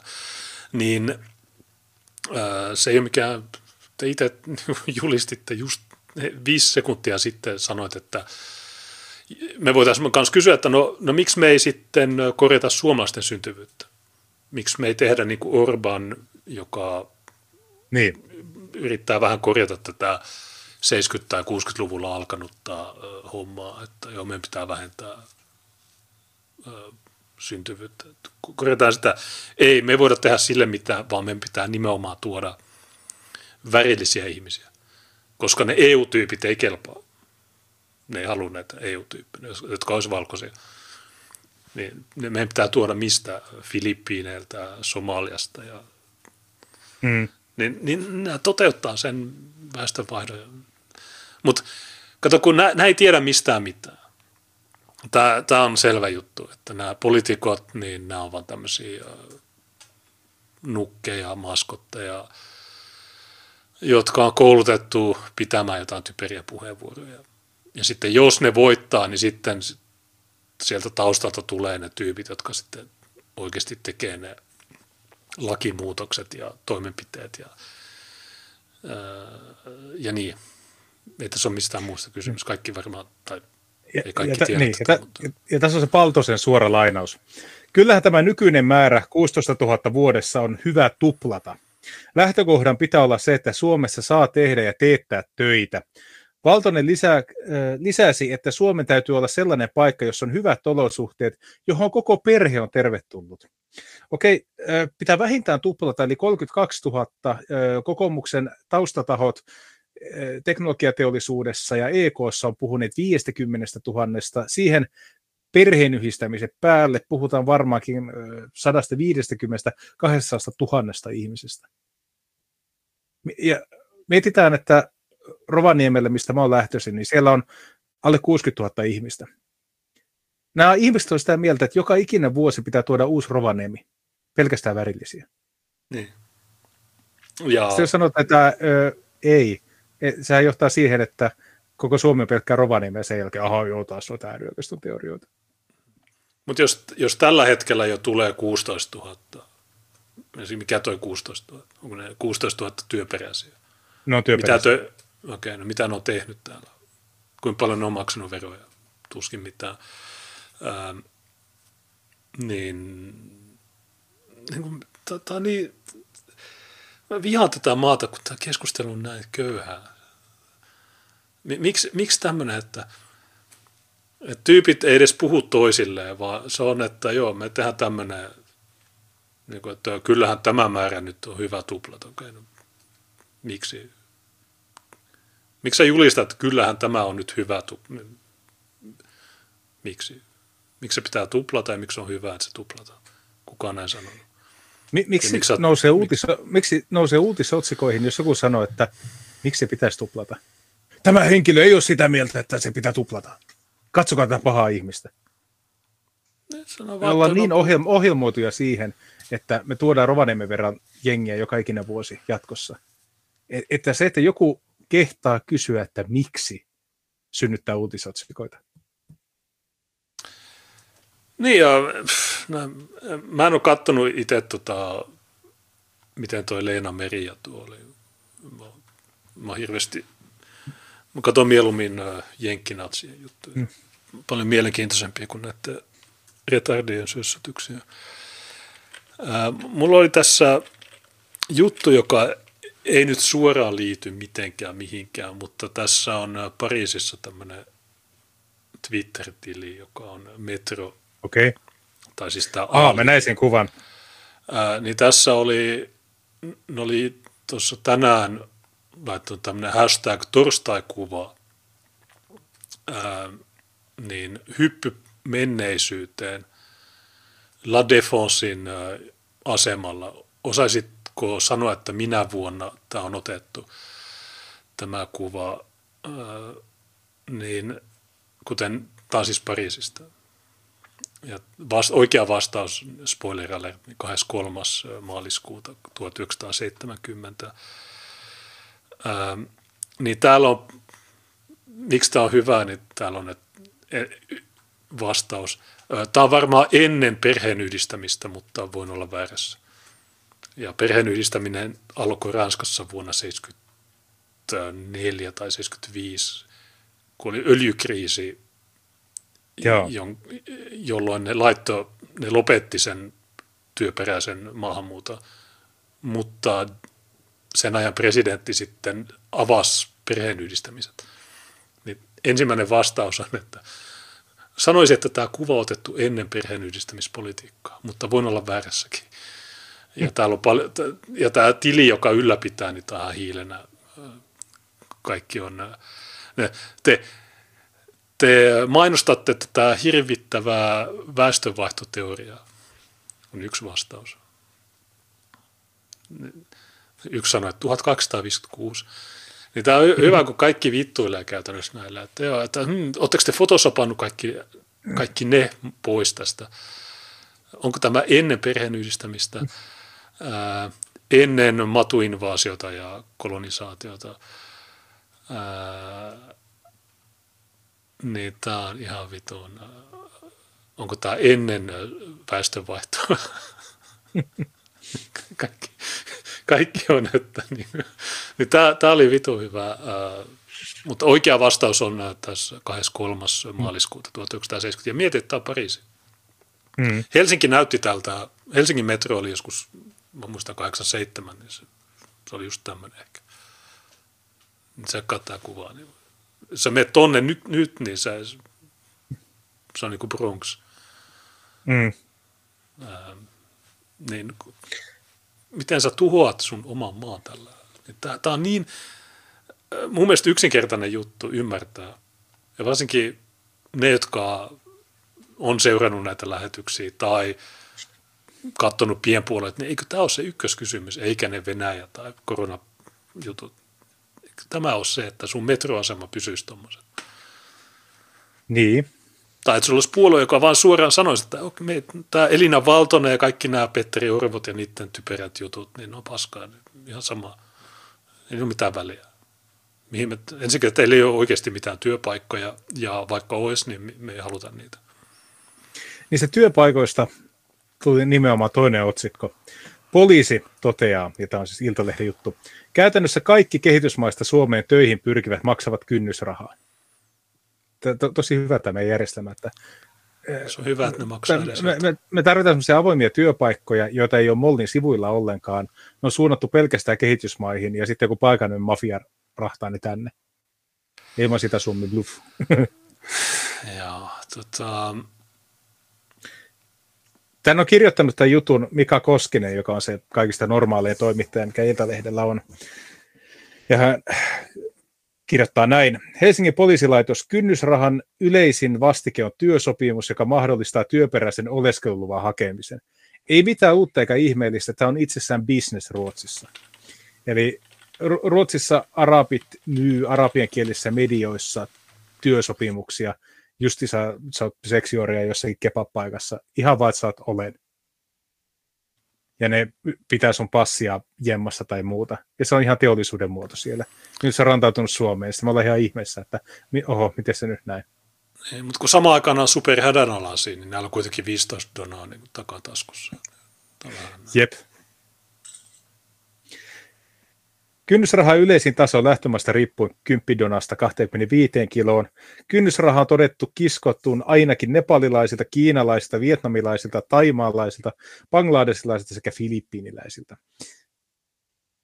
ja tuota, mä en tietenkään voi sanoa suoraan, mutta mä en yhtään ihmettelisi, vaikka tuossa niin kun, rahan kierrossa olisi mukana joitakin suomalaisia suvakkeja. Ruotsissa ainakin on niitä tuota, vir- virkamiehiä tai muita, jotka on sekoittunut noihin hommiin mukaan, mutta ne on yleensä itsekin maahanmuuttajataustaisia. Joo, se on. Kyllä, meillä Närpi oli yksi, se, se taidetaan mainita tuossa jutussa, ää, niin siinähän ää, no, ne vangitut on ollut suomenruotsalaisia, varmaan Cecilian serkkuja.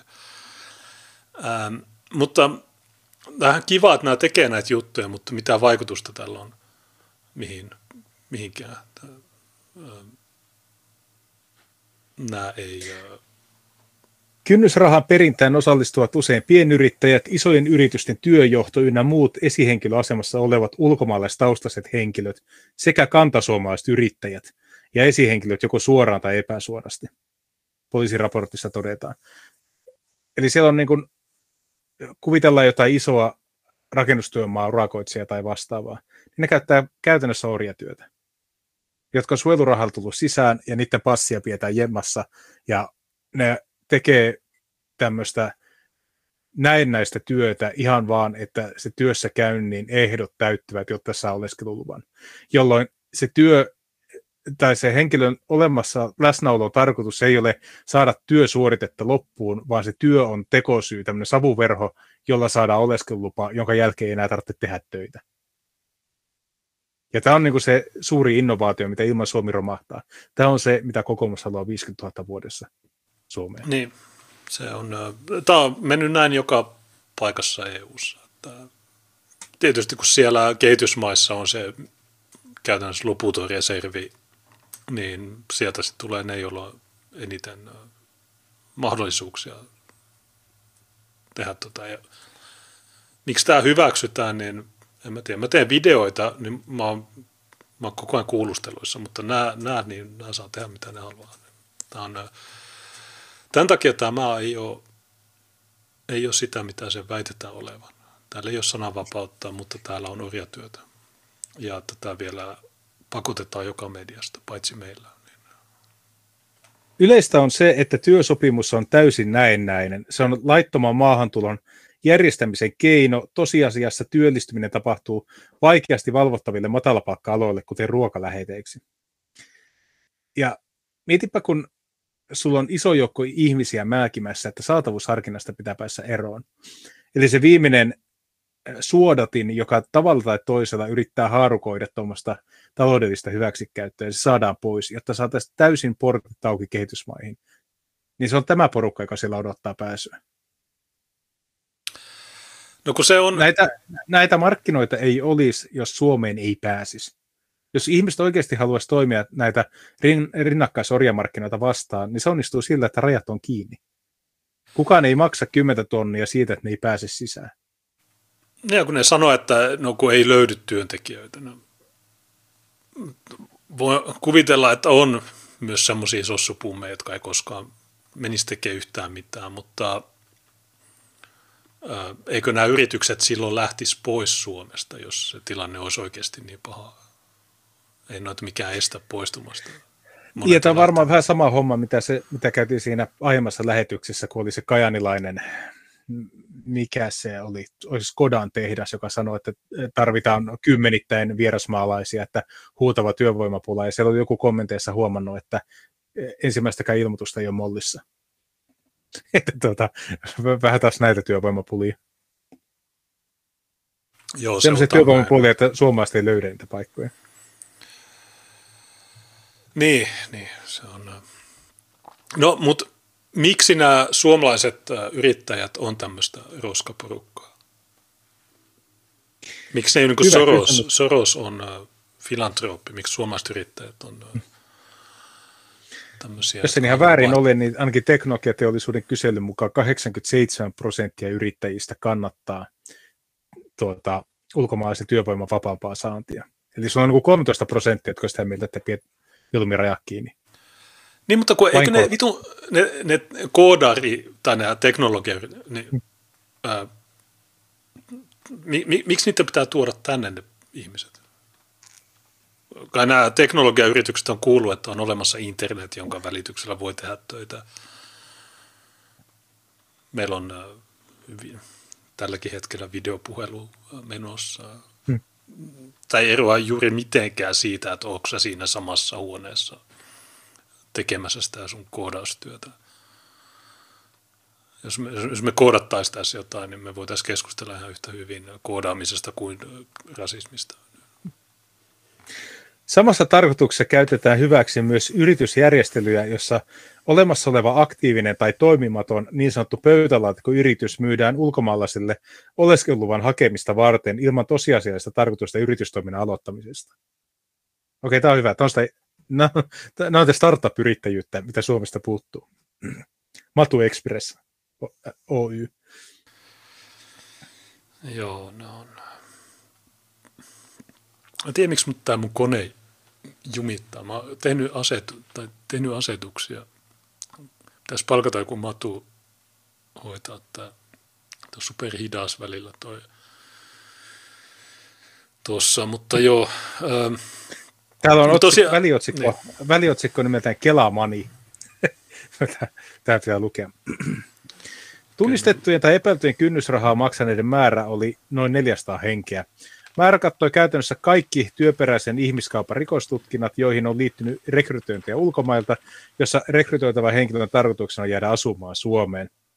Lopuksi hallintovaliokunta esitti vielä tarkentavana kysymyksenä, onko poliisilla havaintoja siitä, onko kynnysrahan maksamisella tai muulla ulkomaalaisen työvoiman hyväksikäyttöön liittyvillä tekijöillä yhteyttä ajallisesti siihen, kun ulkomaalaiset työntekijät ovat olleet oikeutettuja sosiaaliturvaan. Asia ei ole nimenomaisesti tutkittu poliisissa, mutta yksittäisessä rikostutkinnossa asiasta on tehty havaintoja. Eli otetaan tyyppi sisään, se jää velkaa sille firmalle, joka ottaa sen, otetaan, että saa oleskeluluvan, sitten saakaan saamaan lopulta kelakoldia, ja se kelakoldilla sitten maksaa sen lainasta takaisin. Niin, meni such cases. Hei, mä tuun kohta takaisin, niin jatkaa vaan, mulla on kuulokkeet tässä. Okei. Okay. Ja mulla ei toimi mikään tässä. Ah, okei. Okay. Tai no siis toimii, mutta kun toi... Okei, okay, no mä tuun takaisin. Joo. Tässä on suora lainaus.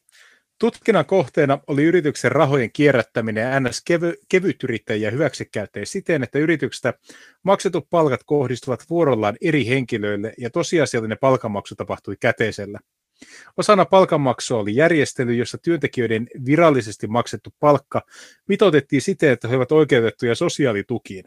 Lopun palkanmaksun tapahtuessa ilmeisesti pimeästi.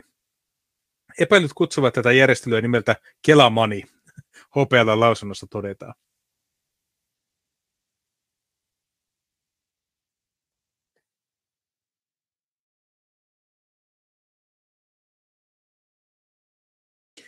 Asia on myös käsitelty kyselytunnilla. Hallintovaliokunnan puheenjohtaja Mari Rantanen hiilosti aiheesta Tuula Haataista. Rantanen kysyi, kynnysraha maksettava, Kelalta, Kelasta palkka, vähän ruokarahaa pimeänä. Miksi te omalla politiikallanne edistätte tällaista ihmiskauppaa, riistoa, ihmisoikeuksien polkemista? Haluatteko luoda Suomeen etnisen luokkayhteiskunnan? Erittäin hyvä kysymys. Tämä on, tämä on se, mitä olisin itsekin kysynyt. Ja Haatanen sanoi, että Rantanen ampuu hieman yli. Tämä hallitus ei ole luomassa minkäänlaista luokkayhteiskuntaa eikä edesauttamassa sitä, että ihmisiä käytettäisiin hyväksi, eikä edesauttamassa sellaista, että kynnysrahoja maksetaan päinvastoin. Ja jotenkin tässä tietenkin sanotaan, että on, on paljon ministeriöitä, niillä on annettu paljon rahaa, eh, on paljon asiantuntemusta ja tähän on ohjattu resursseja, mutta tätä ilmiötä ei olisi, jos nämä ihmiset ei pääsisi Suomeen. Ja nämä ihmiset pääsee Suomeen, koska Tuula Haatanen ja sen kaverit ottaa ne sisään. Ja ne ei välitä tuosta ilmiöstä.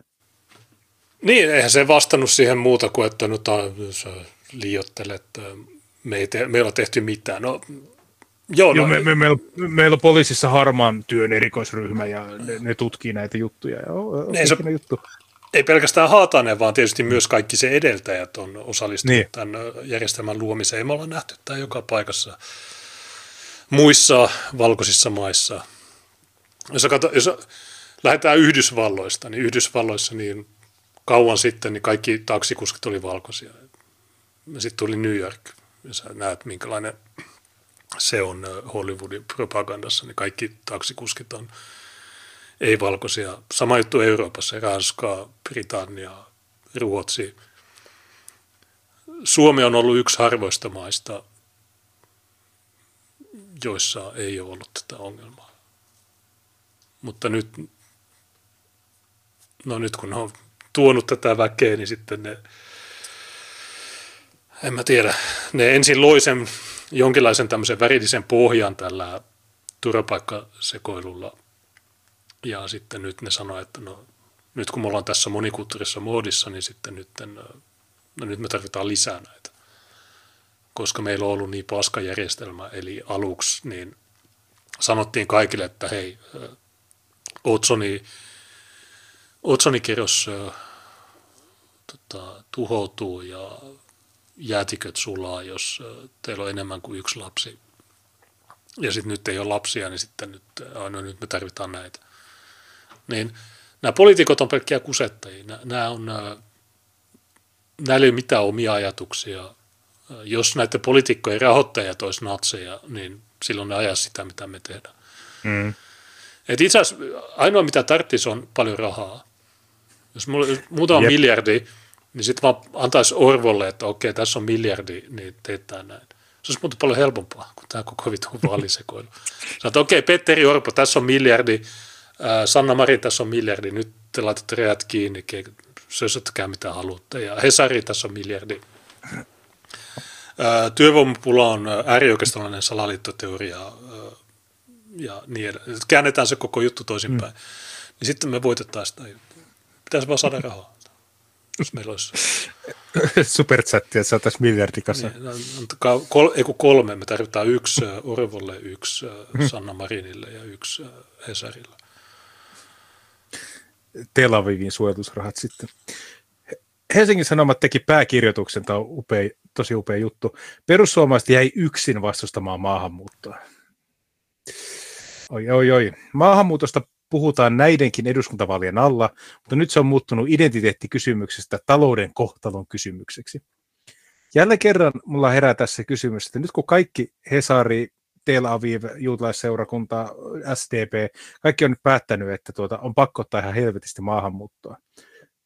Missä on ne laskelmat, jotka todistaa, että semmoista on saatavilla, no, siitä huolimatta, ne on saatavilla, ne on tulossa Suomeen, ne suostuu jäämään Suomeen ja ne on tuottavia silloin, kun ne on Suomessa. Tietenkään se ei vielä tarkoita, että niitä pitäisi ottaa yhtään, mutta edes näiden tässä omassa niin kuin, sisäisessä logiikassa, niin eikö pitäisi olla jotain, millä pystyisi todistamaan, että ne tyypit, jotka tänne on halukkaita tulemaan, niin ne olisivat taloudellisesti myöskin kannattavia. Jos ne tyypit tulee samoista maista, mitä tähänkin asti nämä ihmiset on tullut, niin miksi niiden tuottavuusodotus on paljon korkeampi kuin niille, jotka on täällä jo 20 vuotta sylkenyt kattoa. Niin, no en mä, mä en tiedä mikä näiden selitys on, mutta jos mun pitäisi keksiä joku selitys, niin se olisi varmaan se, että no joo, kun me kotoutettiin huonosti nämä, niin ne on oppinut huonolle tavoille ja ne, ei nyt, ne on passivoitunut niin kuin suomalaiset, eli ne ei, ne ei mene töihin, joten ne pitää nyt vaan hyväksyä ja me tarvitaan uusia tyyppejä, jotka on energisiä ja ne sitten tekee nämä työt. Jos, jos otat jonkun husun tai jonkun muun tämmöisen sompu, joka on notkunut 30 vuotta, niin se on yhtä laiska kuin suomalaiset ja se, sille ei kelpaa nämä työt, joten siksi me tarvitaan ää, sieltä etelämästä näitä. Maahanmuutosta on jälleen tuossa yksi vaalien keskeistä kysymyksistä, mutta keskustelun sävy on kovin toisenlainen kuin neljä vuotta sitten. Viime vaalien alla julkisuudessa puhuttiin maahanmuuttajien Oulussa tekemistä seksuaalirikoksista, mikä hyödytti erityisesti perussuomalaisia. Taustalla oli pakolaiskriisi, joka toi maahan yli 30 000 Syyrian sotapainutta turvapaikanhakijaa, suuri osa heistä nuoria miehiä. Miten ne somalit ja eritrealaiset pakeni Syyrian sotaa? Mä no, siis, ne oli ka- kaikki Irakista. niin, ir- niin, ka- kaikki Irakista, Eritreasta, Somaliasta, Afganistanista. Syyrialaisia oli prosentti. Mm, no ehkä kolme prosenttia. Okei. Okay. Mutta Mutta joo, hei Yle, tää, mikä, mikä tämä juttu oli taas? Hesari. Okei, okay, Hesari. Miksi näitä on pakko... Valehdella. Missä ne JSN-säännöt oli? Nyt ei ole. Viime vuosina maahanmuuton kuva on ollut aivan toisenlainen. Ihan todella, todella erilainen. Siellä Puolan rajalla se oli ihan erilainen. Ne ei ollut yhtään samanlaisia, niin kuin nuo aiemmat tulijat. Ensin matkustaminen oli koronavirusepidemian vuoksi vähäistä, sitten Venäjän hyökkäys ajoi miljoonia ukrainalaisia pakosalle. Viime vuonna noin 45 000 ukrainalaista sai Suomessa päätöksen kansainvälisestä suojelusta, suuri osa heistä naisia ja lapsia. Joo, niin. Mikä se johtopäätös on? Eli sen takia tarvitaan afgaaneja? Ei. No eikö nämä ukrainalaiset jo riitä? Niit, niin. Niitä on nyt sen 40 000. No okei, no laitetaan nämä tekemään. Nämä varmaan ehkä jopa osaisi tehdä jotain. Niin. Kun siis tämä, just tämä Suvakkien tämä antirasistinen ideologia, niin tämä on huono, koska kuvittelee, että okei, sulla on Somaliasta tai jossain vitu Irakin aavikolla jotain geelitukkia, jotka on tullut Eurooppaan vaan niin kuin läpällä raiskaamaan tyyppejä ja nauttimaan kelagoolista ja näin. Niin näiden mielissä niin se on noin ne on ihan yht, ne on sama, samanlaisia ihmisiä kuin jotkut suomalaiset tai valkoiset, jotka... Ne on parempia. Ne on, niin. ne on niitä ihmisiä, joista suomalaisten pitää oppia. Ja kun mä näin jossain, jossain, niin se oli varmaan se Etlan juttu, josta te teitte sen, Joo. te, te lyttäsitte sen. Mä, itse asiassa luin vähän sitä pdf niin se oli aika gay, niin siinä on jotain, että, että ne on parantanut jotenkin Ruotsin taloutta. Mä, mä en ymmärrä, että miten ne on parantanut. Miten tyypit, jotka tekee pimeästi. No, okei, jos me lähdetään siitä, että pitää tehdä töitä pimeästi, niin okei, no, eikö, eikö silloin kannata myös laittaa rajat kiinni ja muuttaa se järjestelmä semmoiseksi, että, että ei makseta veroja? Niin. Että kun, en mä tiedä, mutta tulee mieleen, että esimerkiksi jätehuolto, niin sulla on yksi rekkakuski, joka ajaa jäterekkaa. Niin miksi, miksi ne ei palkkaa siihen toista tyyppiä? Tai ne, eikö ne voisi laskea se niin, että, että se yritys, joka kuljettaa sitä jätettä, niin se voisi palkata kaksi tyyppiä yhden tilalla niin, että ei tule liikaa ylimääräisiä kuluja, jolloin se työ, työttömyys vähenisi. Eikö tämä ole aika... Silloin se työ olisi mukavampaa. Sen yhden kuskin ei tarvitsisi koko aikaa, niin kuin se voisi välillä istua siellä ja välillä se toinen tekee ja näin. Ja sitten mm. olisi yksi työtön vähemmän. Niin ei ole mitään tämmöisiä tämmöisistä ei mitään puhetta, vaan se, että me tuodaan nyt Somaliasta joku tyyppi, joka kuulemma tekee jotain, mitä me ei tiedetä. Suomalaiset ovat suhtautuneet ukrainalaisiin myönteisesti. Jopa maahanmuuttoa muuten arvostelevat perussuomalaiset ovat olleet avaamassa ovia ukrainalaisille. Tuoreessa maahanmuuttopoliittisessa ohjelmassaan puolue ilmoitti vastustavansa vain Euroopan ulkopuolelta tulevia turvapaikanhakijoita erikoista. Mistä hän johtuu? Myös kristittyjä turvapaikanhakijoita perussuomalaiset haluaa suosia. Puolue sijoittelee eri ryhmiä arvojärjestykseen kovin läpinäkyvin kriteerein, mikä sai pääministeri Marinin kutsumaan puoluetta rasistiseksi. Niin, ne, kriteerit, voi... ne kriteerit ei saa olla läpinäkyviä.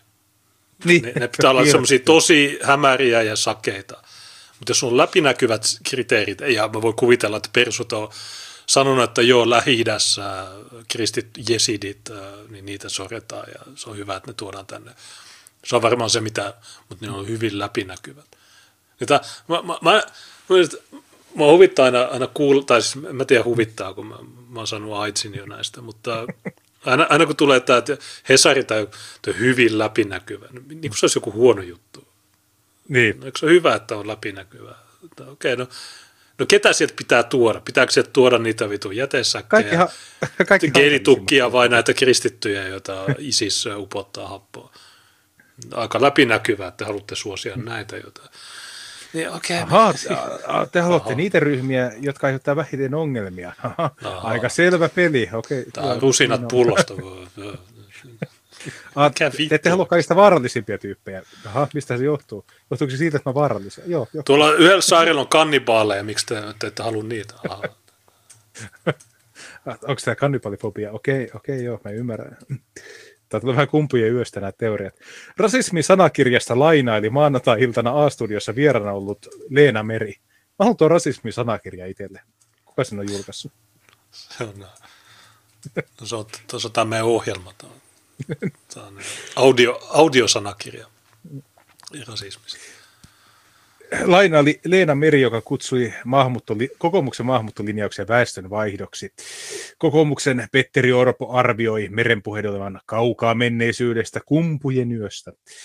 Niin kutsuttu niin kutsuttu väestönvaihtoteoria on äärioikeistolainen salaliittoteoria, jossa juutalaisjohtoisen globalistisen salaliiton väitetään suunnittelevan valkoisten eurooppalaisten korvaamista Afrikasta ja lähi tuotavilla maahanmuuttajilla. Suojelupoliisin mukaan tämä teoria on innostanut monia äärioikeistolaisia terroristeja. Jos ei halua tulla kutsutuksi rasistiksi, ei kannata käyttää rasistien terminologiaa. Tässä oli yksi virhe tässä lainauksessa tässä on, että jos juutalaisjohtaisen globalistisen salaliiton tiedetään suunnittelevan, silloin se olisi oikein.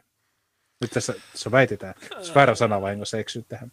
Jos ei halua tulla kutsutuksi rasistiksi, niin ne kutsumaan rasistiksi ennen kuin musta tuli edes antisemitisti, ennen kuin mä rupesin mainitsemaan juutalaisia. Tämä, mm.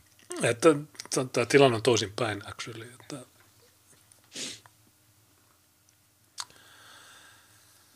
ähm, Joo, mutta, mutta eikö tämä,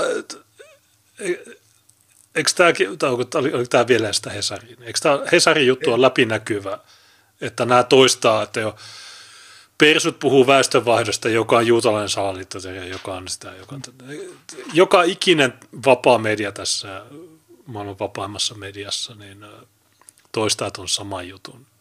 Eikö tämä, ensinnäkin se on totta. Niin. Juutalaiset tekee tota. Se on niin ja siis tuo, että juutalainen globalistinen salaliitto, sä annat sille semmoisia niin kuin, ehtoja sen ilmiön olemassaololle, että että sä voit aina sanoa, että aha, no osoita mulle tämä salaliiton olemassaolo. Ei se tarvitse mitään salaliittoa. Sä voit katsoa, miten vaikutusvaltaiset juutalaiset loppausjärjestöt toimivat. Kannattaako ne monikulttuuria vai kannattaako ne rajojen sulkemista? Ja sitten kun että okei, 100 prosenttia kannattaa rajojen aukaisemista, sä voit silloin vetää johtopäätöksen, että juutalaiset intressiryhmät kannattavat avointa maahanmuuttoa. Eikä se ole mikään paljastus, koska ne sanoo sen suoraan. Tietenkään Sä... he eivät ole ainoita, jotka sitä tekee. Sitä tekee myös kommunistit ja no, meidän omat liskomiehet ja niin edelleen. Mutta jotenkin tätä, äh, nämä kuittaa ilmiön olemattomaksi sillä, että ne keksii jonkun semmoisen mörön, joka sitä pyörittää. Ei, se ei tarvi sitä mörköä. Sä vaan katsot, mitä vaikutusvaltaiset järjestöt ja poliittiset päättäjät tekevät. Mitä he sanovat tekevänsä. Niin, no, mä oletan, että Leena Meri ei ole puhunut juutalaisista. Mutta Ei. jos Hesari haluaa lisää tietoa, niin me voidaan katsoa, että okei, kuka perusti Isiksen, kuka rahoitti Isistä? No, Yhdysvallat. Kuka pyrittää Yhdysvaltoja juutalaiset? Kuka... Tärkeä, kysymys, ter, hei, tärkeä kysymys. Kuka perusti Helsingin Sanomat? Äh, juutalaiset. Niin, Kyllä. Äh, tota, tota, äh, kuka... ihan, ihan oikeasti perusti. Kuka silloin ISIS-ongelman aikana toi matuja Kreikkaa, Israaid. Kenelle Angela Merkel antoi palkinnon Israaidille? Niin Tämä on dokumentoitu fakta, että juutalaisjärjestöt auttoi syyrialaisia tai mitä tahansa väkeä sieltä Eurooppaan. Ne teki sen. Niin ne on tässä, niin Hesari on täysin väärässä, kun ne lyttää tämän. Mm. Tai siis tietysti ne valehtelee, koska ne on itsekin juutalaisia. Mutta en mä, mä tiedä, että mikä se äh, paras tapa on taistella noita valehtelijoita vastaan. Onko se vaan sanoa, että no, näin te, kyllä mä, ainakin tekisin näin, että te olette näitä. Miksi te väitätte, että on salaliitto? Niin. Ja jatketaan juttua. Suomalaiset ovat perinteisesti suhtautuneet maahanmuuttoon käytännöllisesti, elleivät suorastaan itsekkäästi. Auttamisen halu on rajallista, mutta oma etu lasketaan tarkasti. Nyt se taitaa näkyä siinä, että vanhemmat suomalaiset suhtautuvat työperäiseen maahanmuuttoon nuorempia myönteisemmin. Ikääntyvät ymmärtävät, ettei eläkkeitä makseta eikä vanhuksia hoideta, jos ihmiset loppuvat kesken. Okei, tämä on tosi upea juttu, että sulla on boomereita, jotka on, on ollut vuosikymmenen ajan niin kuin mahdollisuus vaikuttaa siihen yhteiskuntaan ja sen tulevaisuuteen. Ne jätti itse tekemättä lapset, ja sitten ne itse loi semmoisen järjestelmän, jota ne ei pysty maksamaan. Ja sitten nyt ne sanoo nuorille sukupolville, että okei, nyt te menette sinne gettokouluun, koska mä haluan vittu mun eläkkeet irti tästä järjestelmästä. Joo, ja... Se, se, että nuoret ei halua työperäistä maahanmuuttoa, kertoo siitä, että nuoret on niitä, jotka joutuu olemaan niiden kanssa samalla työpaikalla. Niin ja spoiler alert, niin nämä matut ei maksa mitään eläkkeitä. Niin. Niin kuin, että ei ne päinvastoin. Me maksetaan jopa niiden. Joten tämä on niin typerää, että, että me joudutaan väittää tämmöisiä, tai siis se, että on tämmöisiä valemedioita, kuten Helsingin Sanomat, jotka tietoisesti levittää tämmöisiä haitallisia, yhteiskunnallisesti tuhoavia valheita – niin okei, mutta miksi meille ei ole sitä samaa näkyvyyttä, jossa me tuotaisiin nämä, esimerkiksi se vitun Norjan tilastokeskuksen juttu, miksi, te, miksi koskaan mainittu missään? Siinä on todettu, tämä juttu, että tämä homma ei toimi. Niin miksi, miksi meillä ei faktoista? Etla esitti äskettä, että Suomi tarvitsee huoltosuhteen turvaamiseksi 44 000 maahanmuuttajaa vuodessa. Myös yritysjohtajat ovat muistuttaneet, että Suomen talous tukehtuu ilman maahanmuuttoa. Okei, hieno, hieno juttu. 44 000 mistä maista? Joka ikinen vuosi, kymmenessä vuodessa melkein puoli miljoonaa. no te, tehän teitte tiedotteen, jossa te lyttäsitte Kyllä. tämän, mutta mä kävin sen pdf, niin oli A, B, C, D, eli neljä vaihtoehtoa. Eli matut on täsmälleen samoja kuin suomalaiset, se oli kai vaihtoehto A. Okei. Okay. Aika epärealistinen. Ja sitten se D oli, että ne ei ole. Mutta siinä Etlan jutussa sanottiin, että kaikki lähtee siitä, että miten Suomi kotouttaa nämä. Ja Suomessa päiväkoti ja peruskoulu on aina ollut vahvoja. Mutta mit, mitä tämmöisillä teorioilla tehdään? Tämä on ihan sama juttu kuin se, että joissa sijoitat pakolaisuuden euron, niin saat sieltä kaksi euroa takaisin. Ainoa ehto on se, että niillä on parempi tuottavuus kuin kantaväestöllä. Okei, mutta kun ei ole. Niin, niin. Ei näillä ole mitään, mitään järkeä vetää tämmöisiä teorioita. Me tarvitaan 50 000 matua vuodessa. Ehto on se, että ne on yhtä tuottavia kuin suomalaiset. Okei, yksikään niistä ei ole. Niin miten tämä teidän teoria toimii? Etlan jutussa mainittiin myös S2. Et, et jos S2 panostetaan, ei, ei ollut S2-pojat, vaan kun me panostetaan S2-opetukseen, niin sitten sitten talous lähtee rullaamaan. Mutta ähm, joo, no se kaikki on Eli, eli, eli suomeksi nämä olettaa, että nämä tulijat on yhtä tuottavia mitä suomalaiset. Ne ei aiheuta mitään yhteiskunnallisia ongelmia. Ö, tuota, ne tekee yhtä pitkän työuraan kuin suomalaiset. Niin silloin se on kannattavaa. Jos oletus on se, että nämä toimii ihan yhtä hyvin kuin suomalaiset, ellei paremminkin, niin totta kai. Mutta missä näitä tyyppejä on? Afganistanissa, Somaliassa, Eritreassa. No siinä Norjan tilastokeskuksen jutussa on laskettu, että just äh, muista länsimaista tulevat, niin ne tuottaa enemmän kuin kantaväestö. Äh, mutta sitten äh, tota, Niitä ei tule 40 000 vuodessa. Niin Itä-Euroopasta tulevat, niin ne tuottaa edes vähän plussaa, mutta sitten kaikki muut, niin ei. Eli käytännössä valkoiset ehkä vähän niin kuin jotenkin kontribuoi siihen yhteiskuntaan, mutta sitten ei-valkoiset niin ei kontribuoi. Ja sitten tosiaan kun nämä on tehnyt tästä maasta tämmöisen tosi paskan, niin ei tänne kukaan valkoinen halua tulla, koska jos sut ryöstetään, niin ei kukaan, ää, ei tule mitään oikeus, ää, tai siis, no okei, no jatka sä, kun tässä on taas jotain sekoilua. Hmm. Pitkän omaidun laskeskelu eh, hyödytti perussuomalaisia, jotka onnistuivat leimaamaan maahanmuuton kannattajat idealisteiksi. Nyt asetelma on muuttunut. Lukuisat laskelmat todistavat, ettei Suomi selviä ilman maahanmuuttoa. Identiteettikysymyksestä maahanmuutto on muuttunut talouden kohtalon kysymykseksi. Jälleen sama juttu. te olette osoittaneet sen, että huoltosuhde ei ole tällä hetkellä riittävä. Mun kysymys on se, miten 44 000 maahanmuuttajaa niistä maista, jotka ovat halukkaita tulemaan Suomeen, vaikuttaa siihen huoltosuhteeseen, positiivisesti vai negatiivisesti? Vastaus negatiivisesti. Nyt nämä on tehneet semmoisen niin kuin, erikoisen olettaman, että koska huoltosuhde on huono, niin tarvitaan maahanmuuttoa. Ja ne ei ota kantaa siihen, heikentääkö vai parantaako maahanmuutto sitä huoltosuhdetta. Tähän mennessä viimeiset 30 vuotta se on huonontanut sitä. Joo, se näkyy hyvin siinä Norjan ja Tanskan, mutta Su- Suomessa ei ole tätä tehty tätä laskelmaa. Ja sitä ei suostuta hyväksymään. Mä en ymmärrä, mua vituttaa se, että tätä ei, ei ole, tätä ei oteta ollenkaan huomioon. Nämä samaan aikaan puhuu siitä, että pitää lähteä faktoista liikkeelle, mutta ne ei tee sitä.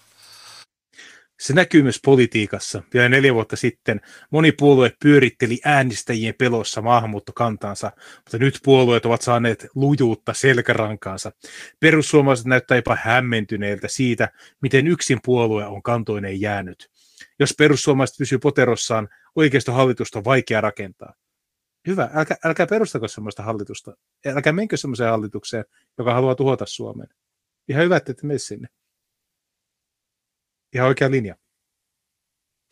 Kun perussuomalaiset kieltäytyy hyväksymästä tosiasioita, se ei enää kuulosta järkevältä edes puhtaasti itsekkäästä näkökulmasta. Ja kun puolue esittää, että Suomen pitäisi väestöpolitiikassa ottaa oppia Japanista, se kuulostaa jo suorastaan epätoivoiselta. Mitä tosiasioita? Kertokaa itse se, että miten 50 000 kehitysmaalaista vuodessa parantaa yhtäkään niistä haasteista, ongelmista, mitä te juuri listasitte tässä jutussa? Herranen aika. Niin mikä siinä Japanissa sitten on ongelma? No kun Japanissa ei ole yhtään läpsiä. Se on pussattava ajatus. Että on iso, iso valtio, jossa on korkea elintaso, jossa ei ole maahanmuuttajia järkyttävää.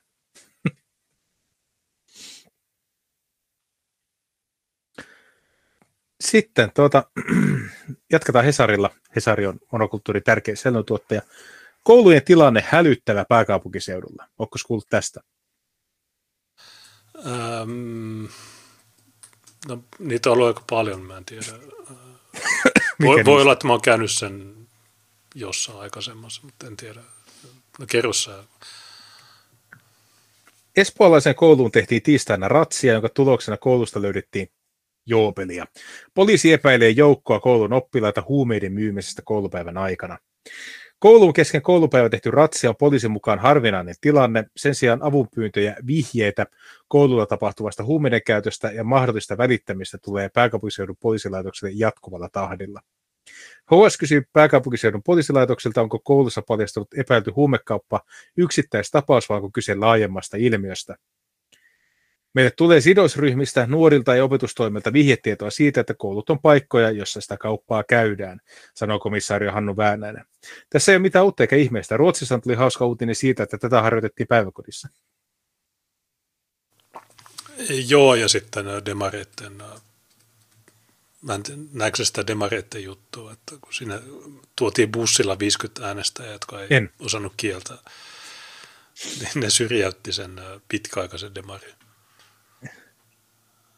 Ne toi bussilla 50 tyyppi. Ja niiden kokoustiloissa tehtiin just tota, mitä päiväkodeissakin. Niin, mutta hauskaa, että Hesari kysyy, onko tämä yksittäistapaus vai ei. No, voi vaikea Hesarin on itse mennä sinne niihin kouluihin mm. voi mennä.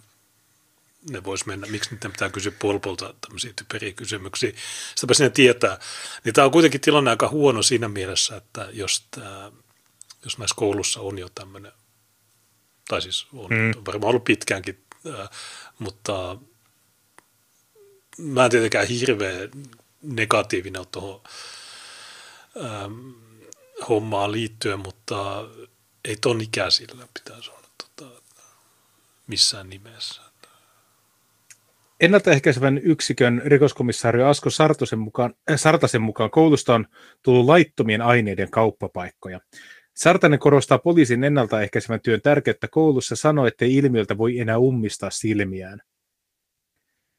Aika, aikaisemmin Itä-Uudenmaan, nyt... Itä-Uudenmaan poliisin päällikkö Ilkka Koskimäki puhui koulujen huolestuttavasta tilanteesta jo viime syksynä. No, tämä tilanne on ollut varmaan 10 vuotta ihan pelkkää AIDSia tai 20 vuotta, mutta nyt ne sitten vähän puhuu siitä. Sartasen mukaan tilanne kouluissa on tällä hetkellä poliisin näkökulmasta hälyttävä. Tiettyjen nuorten ja lasten, tiettyjen nuorten. Mutta on hyvä, kun ensi, ensi ei ollut mitään, ensi ei ollut mitään, mutta sitten nyt yhtäkkiä hälyttävä. Et se niin. eskaloitu nopeasti, että ensin ei ollut mitään, kaikki oli salaliittoteoriat, kaikki oli natseja, mutta sitten nyt, nyt, nyt se yhtäkkiä niin kuin viikossa ponnahti hälyttäväksi tiettyjen nuorten ja lasten pahoinvointi on todella laajaa. Heillä yhdistyy kaikki huonot asiat, päihdeongelmat, väkivalta, omaisuusrikokset. Tämä näkyy siellä koulun arjessa. Sartasen mukaan koululta soitettiin poliisille päivittäin niin usein, ettei kaikki puheluihin pystytä vastaamaan. Erityisesti tämä näkyy suurissa kaupungeissa, kuten Vantaalla. Sartasen mukaan on olemassa kouluja, joissa poliisi joutuu vierailemaan toistuvasti. Suuri kaupunki. Pysty a... Tosi, se on suuri kaupunki. On. No, no suuren kaupungin koulut, no pelottavia. Tämä Vantaa, suuri kaupunki. Emme pysty aina vastaamaan siihen kutsuun, mikä tulee, vaan rehtori ja kuraattori pitää hoitaa asiat itse. Ja, ja sitten niin kuin, okei, siellä on vähän haasteita, okei, pikkusen tiilataan kamaa ja vähän ehkä puukotellaan ja vähän ehkä tapellaan. Ja, no ehkä Joo, se, se, kuraattori, ja... se kuraattori voi handlata tämän, mutta jos siellä olisi vihapuheita, niin silloin nämä tulisi heti. Jep. Tämä, on vitun pellevaltio. Tässä ei ole mitään muuta selitystä kuin, tämä on ihan vitun pelkkää paskaa. Puheluita koulusta tulee myös muille pääkaupunkiseudun poliisilaitoksille. Niitä, jos yksi on ruuhkautunut, niin pitää soittaa muille. Väännäsen mukaan tällaisia konsultaatiopuheluita tulee tasaiseen tahtiin ammattikouluista, lukioista kuin yläasteelta. Kyllä me käymme välillä noutamassa huumausainta, lääkkeitä, teräaseita ja puukkoja, Väännänen sanoo. Niin, no, näyttää siltä, että näillä ei ole mitään osaamista tämmöisissä asioissa. Ei hyvältä näytä. Tämä on kommentteja 32 kappaletta. Mitähän täällä ollaan keskusteltu? Varmaan nuorten pahoinvoinnista ja näköalattomuudesta, mutta ei varmaankaan siitä, että ketä ne nuoret on. Niin, no siellä on varmaan, no todennäköisesti äh, monikulttuurisia porukoita, mutta miksi näissä kouluissa ei sitten ole mitään, tai millä tavalla tämä on hyvä juttu, että näitä oppilaita ei hakata? Että ei ole mitään, ei ole mitään kuria, ei ole mitään pamputuksia tai karkotuksia tai mit, ei ole mitään. Niin, nämä kytät on täysin turhia. Siis, mä pahoillani, mutta nämä kytät on täysin turhia tässä. Näillä ei mitään... levit, niin, Voisi vähän kun levittelee käsiä ja sanoo, että on tosi harmillista, että joka päivä koulussa pitää käydä monta kertaa ja sitten siellä on teräaseita ja, ja huumeita ja, ja niin edelleen. Se on, se on jotenkin tosi levotonta ja tosi sille harmillista. Ja nimenomaan niin kuin, tietyt nuoret ja tietyissä suurkaupungeissa. Hmm. La, laki ei salli. Sit. Mitä lailla on väliä? Ei, ei, milloin on noudattanut lakia? Mä en ole koska, mun kohdalla on aina rikkonut kaikkia lakeja, niin miksi, miksi näiden kohdalla se on tosi tärkeää? Se on niin kuin Kari Suomalainen sanoi, että ihmisoikeudet ovat vain rupusakkia.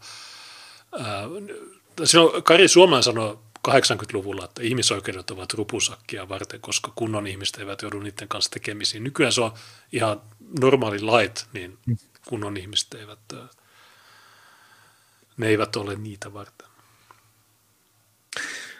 Jatketaan Hesarilla. Hesari uutisoi myös katuturvallisuudesta. Katuturvallisuus romahti yhtäkkiä ympäri Suomen. Katsot kuntasi tilanne. Poliisin mukaan katuturvallisuus heikkeni viime vuonna kymmenen vuoden takaisin tasolle. Joo, tässä oli hyvä kopettamista. Ja kun mä näin tämän katuturvallisuusjutun, niin Mä näin niitä kuvakaappauksia, että Suomen poliisi on viitannut, että me poistetaan tämä indeksi. niin mä, mä sitten kävin tarkistaa, että onko nämä kuvakaappaukset aitoja. Niin sitten mulle palautui mieleen se, että, että me ollaan puhuttu tästä katuturvallisuusindeksistä aikaisemminkin. Ja mä löysin sitten Yleltä helmikuun kolmas 2017, jossa Yle kysyi Polpolta, että no hei, tämä katuturvallisuusindeksi on, tämä näyttää tosi hyvältä ja tämä on vitun siisti, mutta miksi tässä ei lasketa raiskauksia mukaan? Että on vähän huono katuturvallisuus. Sitten poliisi sanoi, että no kun me ei lasketa niitä, koska me ei lasketa niitä. Sitten yleensä on, että okei, okay, hyvä, kiitos, hyvä, tosi hyvä vastaus. Niin nyt, nyt niiden uusin juttu on, että no me ei lasketa, no, me, me, me, me lopetetaan tämä, koska jatkossa niin voitte kysyä Jeri Taposelta, että miten, ja se on aina, kaikki on aina, niin ilmeisesti tämä uppoo suomalaisia. Suomalaiset on aina, jos Yle kysyy, niin 90, tai yli 100 prosenttia suomalaista luottaa poliisiin, on superluotettavia. Ja tuossa tämän, tai tämän päivän katuturvallisuussössytyksessä on Markku Savolainen poliisihallituksesta, joka on se sama tyyppi, joka 2017 selitti, että no, miksi ne ei laske raskauksia siihen hmm. katuturvallisuusindeksiin, niin – niin tota, ei, en tiedä, no jos suomalaiset uskoo tähän, niin men, joo. Mä, Katuturvallisuuden mä, mä... heikentymistä selittää Marko Savolaisen mukaan erityisesti se, että ryöstöt ja pahoinpitelyt lisääntyivät viime vuonna. Okei, turvattomuutta lisäsi erityisesti se, että oli turvattomuutta. Okei, kiitos, tämä oli hyvä, hyvä huomio. Hän muistuttaa, että joissakin isoissa kaupungeissa esiintyi viime vuonna katuryöstöilmiöitä. Ne eivät kuitenkaan selittäneet katuturvallisuuden laskua läheskään kokonaan, sillä turvallisuustilanne heikkeni kaikkien poliisilaitosten alueilla. Äh, joo, mutta eniten se heikkeni noilla matualueilla. Plus sitten äh, se heittää jonkun jutun, että no ehkä Ukraina sotaa itse asiassa heittää hattutempun tässä. Tilanne kertoo siitä, että joillakin ihmisillä menee henkisesti huonommin kuin ennen, hän sanoo. Savolainen pohtii, voiko taustalla vaikuttaa koronavuosien nykyisen maailmantilanteen aiheuttama ahdistus. Sota Ukrainassa, ilmastonmuutos ja vaikea taloustilanne.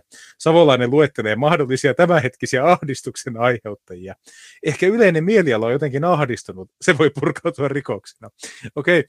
Äh, sulla on helsinkiläinen ja tamperelainen katuryöstökulttuuri, jossa sulla tulee joku viisi somppua, jotka sanoo, että Canada Goose ja saat puukosta sekin valkoinen koira. Niin se johtuu ilmastonmuutoksesta ja koronavuosista ja Ukrainan sodasta. Mieti, miten se toimii, että sulla on tyyppi, joka ei osaa edes omaa äidinkieltään. Niin se ahdistuu Ukrainan sodasta niin paljon, että se lähtee ryöstämään jotakin valkoiselta takia. No ei kukaan ei ahdistu siitä. Tota, Tämä tyyppi on idiootti. mutta tänään Tampereella tuomittiin Serge Asivife se oli tehnyt katuryöstöjä.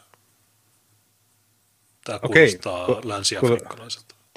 Mä, mä, mä oon joskus maininnut tämän. Kuulostaa keskisuomalaiselta. Joo, jatka vaan. Mä oon maininnut tämän saman tyypin monta viikkoa sitten, että tämmöinen oli Tampereella ja nyt tänään se sai kolme vuotta tai jotain. Sen mukana oli jotain pari suomalaista. Ää, mutta mutta tota, ei Ukrainan sota, niin ei se, tai korona, niin ei tämä, kun, kun mä en ryöstä Ilma, ketään. Ilmastoahdistus. No siis mua vituttaa niin paljon kaikkea, että mä, mä voisin, niin kuin, jos mä saisin ostaa jostain ydinpommeja, niin mä voisin räjäyttää niitä. Ää, niin silti nämä kytät on vaan, sä teet videon jossain. Niin okei, to, tosi hyvä, mutta kun toi, noiden käsien heiluttelu, niin se on huono, koska siinä mielessä, että se ei, se ei niin kuin... Voisitko sitten, perustella, se on lukuisat kuulustelut ilmastoahdistuksella? No ehkä mä, ehkä mä sanon niille ensi kerralla, että mua on ilmastoahdistus. Ukrainan sota, tämä Korona. Tämä Ukrainan sota.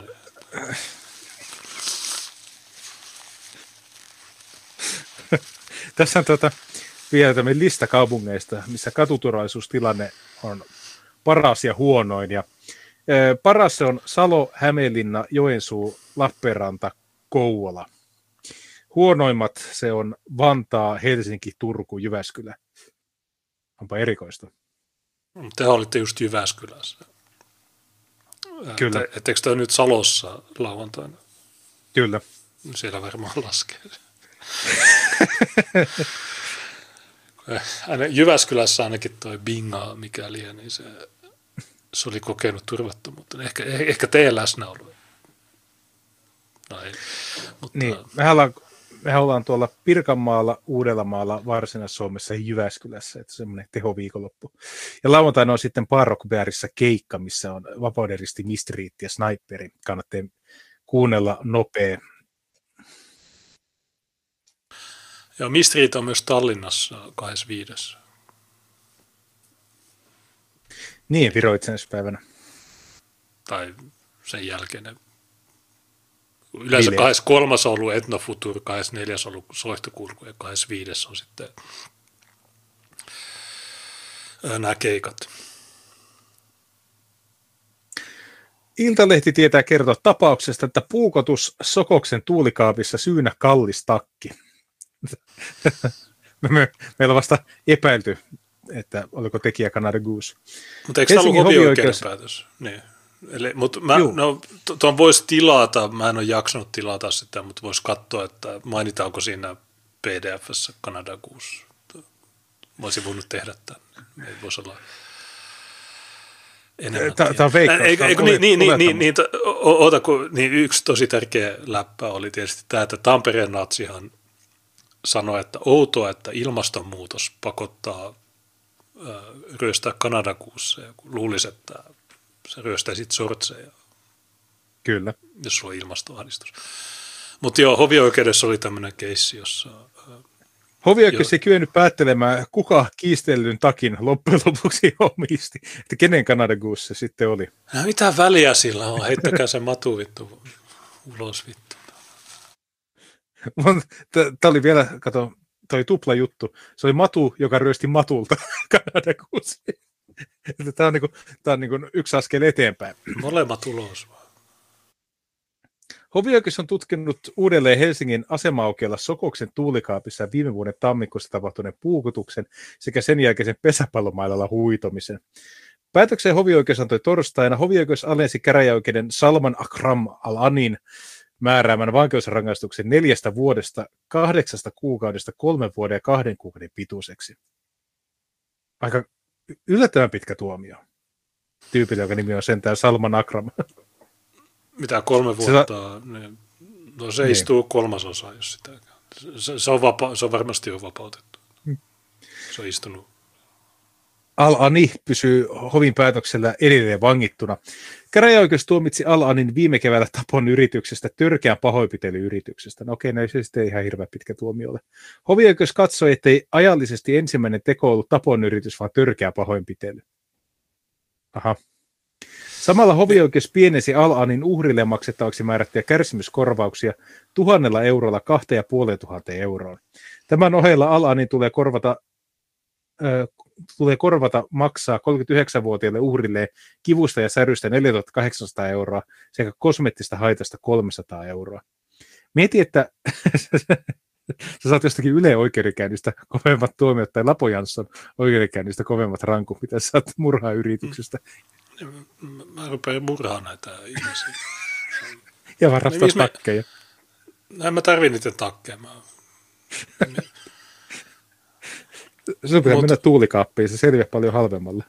Niin, niin tota, en siis oikeasti, kun mi, mi, oli, mainittiinko siinä, että joo, kun hovioikeus oli sitä mieltä, että kun se puukko osuu tiettyihin paikkoihin, niin se todistaa, että se ei yrittänyt tai jotain, jotain vitun vammasta. Joku vitu ADHD-matu tulee ja puukottaa, niin ei se, ei se, ei se tee mitään niin kuin, insinöörilaskelmia, että okei, jos mä osun tuohon, niin sit. Ja mä luen näitä pdf-iä niin kuin useita päivässä, ja mä oon, että mitä vittu retardeja nämä tuomarit on oikeasti. Ne, ne, ne kaikki, kaikki tuomarit pitäisi hakata, kun ne, niitä pitäisi puukottaa naamaa. Se on ihan käsittämätön, kun lukee niitä kuvauksia noista rikoksista, niin se impulsiivisuuden määrä on ihan älytön, mikä noissa on varastan takin, puukutan jonkun melkein hengiltä. Tai sitten mikä Italiasta tuli vasta, missä ne kolme tuota, marokkolaista turvapaikanhakijaa puukotti kuoliaaksi italialaisen tyypin ja sai 20 euroa ryöstösalliksi. Mä näkö, että mitä järkeä? 20 euroa. Mutta ne on just tämmöisiä nämä, niin kuin, mitä voisi sanoa, värisevät rikokset. Ne tehdään hetken mielijohteesta älyttömällä väkivallalla, ja niistä ei mitään hyötyä. Niin, no kun, jos No se, voi kuvitella, että okei, siellä niiden kotimaissa, niin toi, toi normi, että ei, mutta eikö ne, eikö ne mitenkään, ilmeisesti ei, ne ei pysty kuvittelemaan, että jos ne tekee sen sokoksen tuulikaapissa, niin se on ehkä se pahin paikka tehdä ne, kun siellä, siellä on ne, ne, niissä kaupoissa on ne, ne keltaiset, vihreät ja punaiset, ne tarrat, jossa näkyy, niin on se pituus. Sitten siellä on ne kaikki kamerat, siellä on eniten kameroita just siinä vitun tuulikaapissa. Niin siinä mä rupean puukottaa, minkä takia takin. Niin ehkä ei ole hyvä ää, tehdä näin. Itse asiassa mulle tänään löysin Espoosta tosi hyvän keissin, jossa henkilö, joka oli ollut 14 vuotta vartijana, järjestyksen valvojana, niin kaksi vuotta sitten niin se oli vahingossa törmännyt jonkun matun lapseen. Niin se matu okay. alkoi saanto päällä iskun ja sitten se alkoi hakkaa sitä. Ja, ää, no se matu sai 110 päiväsakkoa, eli 660. Hmm. Mutta se, se vartija, niin se sai enemmän. Tai, vaikka se ei tehnyt mitään. Se, se, se matu kuristi sitä ja kaikkea tämmöistä. Niin tämä on ihan paskaa. Miksi? Sä, sä, mietit, sä, sä niin kuin vahingossa jossain rullaportaissa, niin okei, joku matu perhe, niin, niin se tyyppi tulee, mitä sä hakkasit mun lapseen. No eikö mä... Ja sitten, Nyt se vittu kuoli. Niin, niin, se oli tämmöinen juttu. Mä, mm. mä, mä käyn se ehkä huomenna tai lauantaina Kiva Puhe FMssä. Se katkaa huomenna tai lauantaina. Uhri sai kääntöveitsin terästä viiltohaavan rintalastansa kohdalle sekä toisi jänteitä ja hermoja katkoneen haavan ranteeseen. Uhrin mukaan käden vamma estää työnteon. Hän kertoi aikaisemmin olleen aikeensa olleen työllistyä Suomessa rakennusalalle. Ihan varmasti olit. Mä uskon. Mä, mä uskon vala, mä uskon peli. Se, mit, niin mitä rakentaa mitään. Puukotuksen taustalla paljastui kiista takin omistuksesta. Vanhemmalla miehellä oli päällään takki, jota Al-Ani väitti omaksi. Oliko ne niin varastanut se jo aiemmin, ja sitten kiistelee, että kummalle se kuuluu. En tiedä. 39-vuotias kertoi ostaneensa takin kolmannelta mieheltä, eikä suostunut luovuttamaan takkia Al-Anille. Takkimafia. Ja nämä takit on vaarallisia. Mutta joo, niin. Tietysti jos Suomessa poliisi ja oikeuslaitos olisi tehokkaampia, niin silloin nämä matut ei, ei tappelisi, kun ne vaan sanoisi poliisille, että ei, tämä mies vei mun takiin. Niin, mutta kun ne tietää, että poliisista ei mitään hyötyä, niin ne hoitaa se itse. En mä, voitko, Osa... sä, voitko sä syyttää niitä? Mä en, koska mä tiedän, niin. että jos, jos ne sanoisivat, että ne soittaisi poliisille, että okei, tämä tyyppi vei mun takiin, niin poliisi vaan sanoo, että no, sä voit tehdä netissä rikosilmoituksen ja sitten kolme vuoden päästä niin sä saat oikeudessa ja sitten sua syytetään siitä, että sä pyysit takin. Mitä mä oon, mutta kaikki, on, kaikki vaan pitäisi räjäyttää ydinpommeilla, ei tässä mitään muuta ole. Osapuolet astelivat tavaratalon tuulikaappiin keskustelemaan asiasta. Yhteisymmärrystä ei syntynyt. Mietipä sitä härdelliä, kun nämä kaksi aikaa keskustelee. Kertomansa mukaan Al-Ani päätti tuhota takiin mieluummin kuin antaa toisen saada sen pysyvästi haltuunsa. 70 IQ, tuota, nopea toiminta. Al-Ani vetäisi veitsen esiin, löi sillä kohti takkia ja samalla uhria. Iskuja oli kaksi, ne suuntautuvat ylhäältä alaspäin. Takkin tuli vaurioita, mutta niin tuli myös viiltohaava vanhemman miehen rintaan, hetkeä myöhemmin myös ranteeseen. Uhri ei kertomassa mukaan tiennyt veitsestä ennalta. Hän ei olisi tuulikaappiin mennyt, jos olisi tiennyt. Niin, se on sama kuin suomalainen on valmis maksamaan se, että toinen ei saa 50. Niin tässä on sama. Että mä en anna mun takkiin tolle, koska se on oppinut huonoille tavoille, kuten Astrid Thors on hmm. sanonut. Hovioikeuden mukaan takin omistus jäi loppujen lopuksi epäselväksi. Jälkitilanteessa uhrin ystävä yritti tulla avuksi. Paikalla oli muitakin miehiä. Miesten autosta löytyi pesäpallomailla ja puuvasara. Alane kävi nyt veitsi kädessä kohti uhrin 29-vuotiaista ystävää. Tämä juoksi karkuun. Sitten Alani taittoi veitsen, nappasi käteensä maahan pudonneen pesäpallomailan. Sillä hän löi 29-vuotiaista kylkeen. peruspäivä Sokoksen tuulikaapissa. Tämmöinen niin kuin matujen neuvottelutaito. No näitä Petteri Orpo just haluaa. Pitää, ky- sä oot pienpuolueet Orvon kanssa, mutta sitten kysyä, että no onko tämä, sä haluat näitä lisää. No on kaikki tommosia. Sä haluat näitä. Samaan aikaan nämä vinkuu, että, että suomalaiset on väkivaltaisia. Suomi on maailman väkivaltaisin maa ja koko ajan räiskataan naisia ja väkivaltaa. Samaan aikaan niin joka päivä tulee tämmöistä keissiä hovioikeudesta, kereoikeudesta, joka mm. paikasta jotain vitun takkeja. Niin. Okei, okay, ilman näitä Suomi luhistuu. Okay, no hyvä. Ehkä luhistuminen on rikkaus. Sitten tuota, aletaan lähestymään illan loppua, mutta tuota, me käytiin monokulttuurissa aiemmin läpi tästä pelkialaisesta tuota, linnakkeesta. Sä, sä oot varmaan siitä käynyt myös kivapuheessa lisää, mutta laatumedia kansalainen tietää kertoa, että laittomien siirtolaisten valtaamasta saastaisesta rakennuksesta leviää tauteja, joita Euroopassa ei ole nähty vuosiin. Tämä on varmaankin remiksistä käännetty juttu. Joo, se oli se Brysselin Skabeikin se Palais de Finance, joka oli vallattu ja sinne tuli Star- startup-yritys. Ja sitten ne tuhat matua, niin ne valtas sen ja punainen risti sanoi, että tämä on, var- tämä on pahempi kuin Libyan pakolaisleirit ja vartijatkaan ei uskaltanut mennä sinne ja joulukuussa sieltä haettiin joku tyyppi, joka oli kuullut yliannostukseen ja siellä on syyhypunkkia, siellä on tuberkuloosia, siellä on pelkialaiset lääkärit sanoivat, että meillä, meillä on koskaan nähty näitä tauteja. Niin, joo, mä näin kanssa, että kansalainen oli nyt sitten tarttunut tähän juttuun. Ja se, niiden, mä en tiedä, sisäministeri tai joku ministeri De Croo sanoi, että tämä tilanne ei ole ideaali. Ne oli vallannut sen joku... Ei, joku ei ole ideaali. Ne, tai tämä on kaukana ideaalista, jotain tämmöistä. Ei hyvältä no. näytä, oli hänen kommenttinsa. Mutta joo, tässä on joku iso ongelma, että jos kaikki reaktiot aina tämmöistä, jotka, jos, jos me sanottaisiin ne, niin ne olisi hauskoja, mutta kun ne on sanonut ne epäironisesti, niin en mä tiedä, ei tämä Tuhat turvapaikanhakijaa on asunut kurjissa oloissa vallattua laittomasti entisen liittovaltion valtiovarainministeriön rakennuksen Scharbekissä, Brysselin esikaupunkialueella. Alueen asukkaat ovat jo jonkin aikaa valittaneet asuintaloista ja sanoneet, että maahanmuuttajat tappelevat jatkuvasti keskenään, mikä herättää huolta yleistä turvallisuudesta. Mietit, se on seitsemänkerroksinen kerrostalo, tuhat matua, mieti sitä hajua, mieti, minkä, kuinka erikoisen näköisiä tyyppejä siellä on – Mieti, mikä se Sokoksen tuulikaappimeininkiä siellä on joka ikinen ilta. Niin, se oli, että ne lattiat on täynnä paskaa niissä, niissä alkuperäislähteissä, että mä oon käynyt läpi.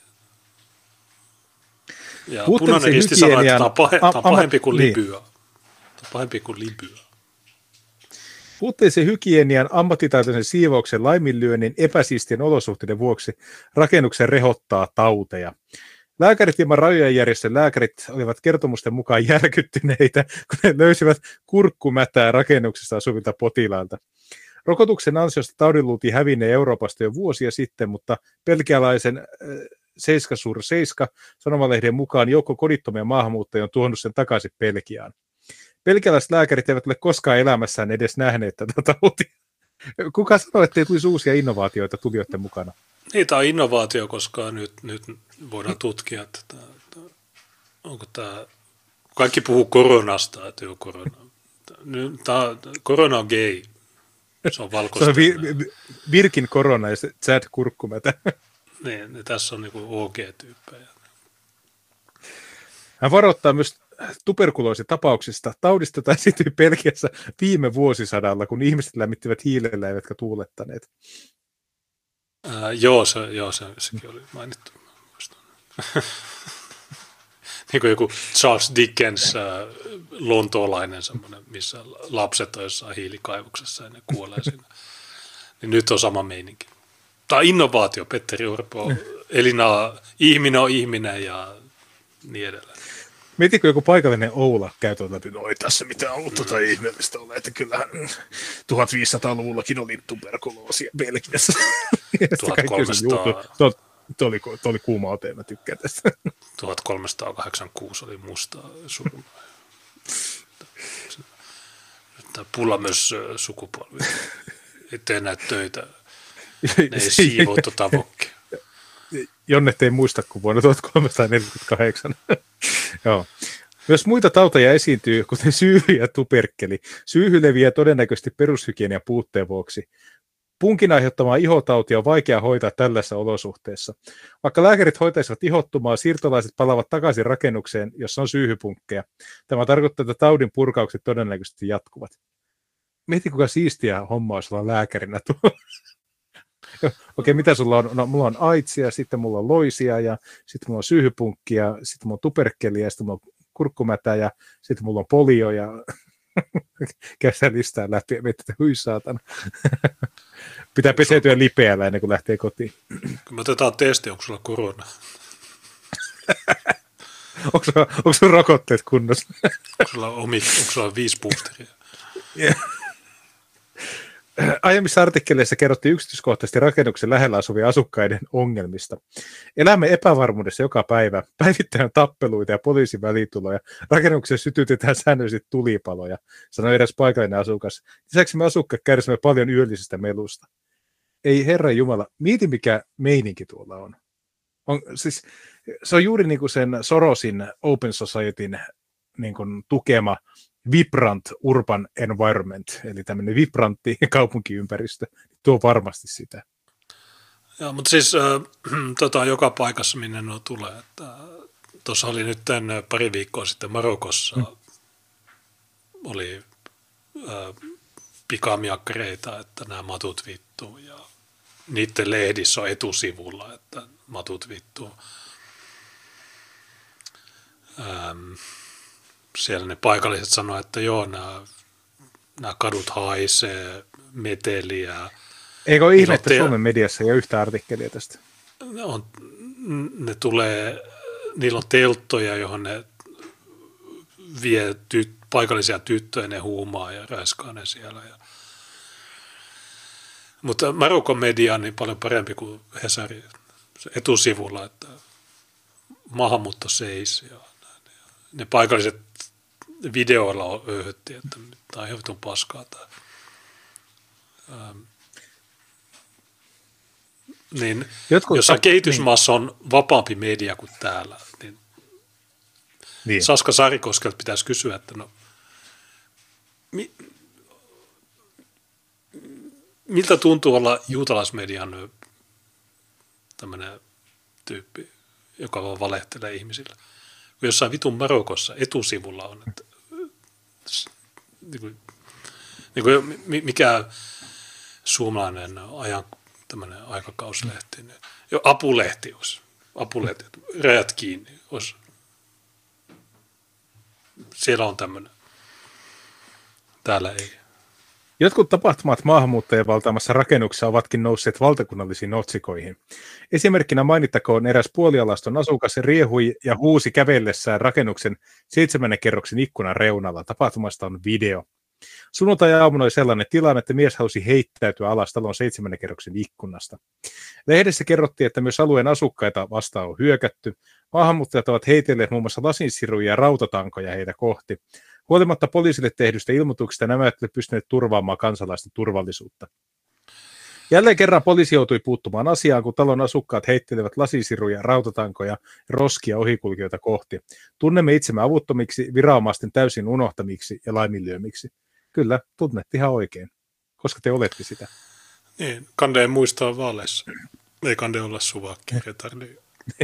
Siinähän sanotaan myös, että vartijat ei uskalla olla siellä lääkärit ei, punainen risti sanoi, että se on pahempi kuin Libya. Siellä joulukuussa joku kuoli yliannostukseen. Varmasti kuollut enemmänkin, mutta ainakin yhdestä on kuultu. Ähm, mitä ministeri sanoo? No, tilanne ei ole ideaali. Niin, en mä tiedä, en, missä, en, missä en, se äärioikeisto on. En tiedä, onko mä nyt masokisti, mutta mun mielestä olisi mahtavaa saada noita kokoomuksen jo 50 000 matua ja näitä. Kaikki Elina Valtoiset on asumaan samaa kämppää näiden tyyppien Joo. kanssa. Mä, mä, se on aivan upea. Mä kannatan tätä täysillä. Mä haluan, että tuo, nykyään mä oon akselerationisti. Semmoinen väestönvaihto, että otetaan Suomesta näitä tiettyjä aktivisteja ja pistetään asumaan tuonne linnakkeeseen. Ilman muuta.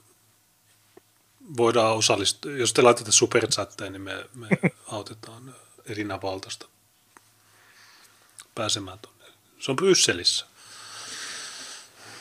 Hän, hän, on, niin. hän voisi sitten kommentoida, että ihminen on ihminen siellä tuota, no, Nämä ei ole ihmisiä. Se, se, se, jos viikon siellä sanoo, että nämä ei ole ihmisiä. Okei, okay, okei, okay, no.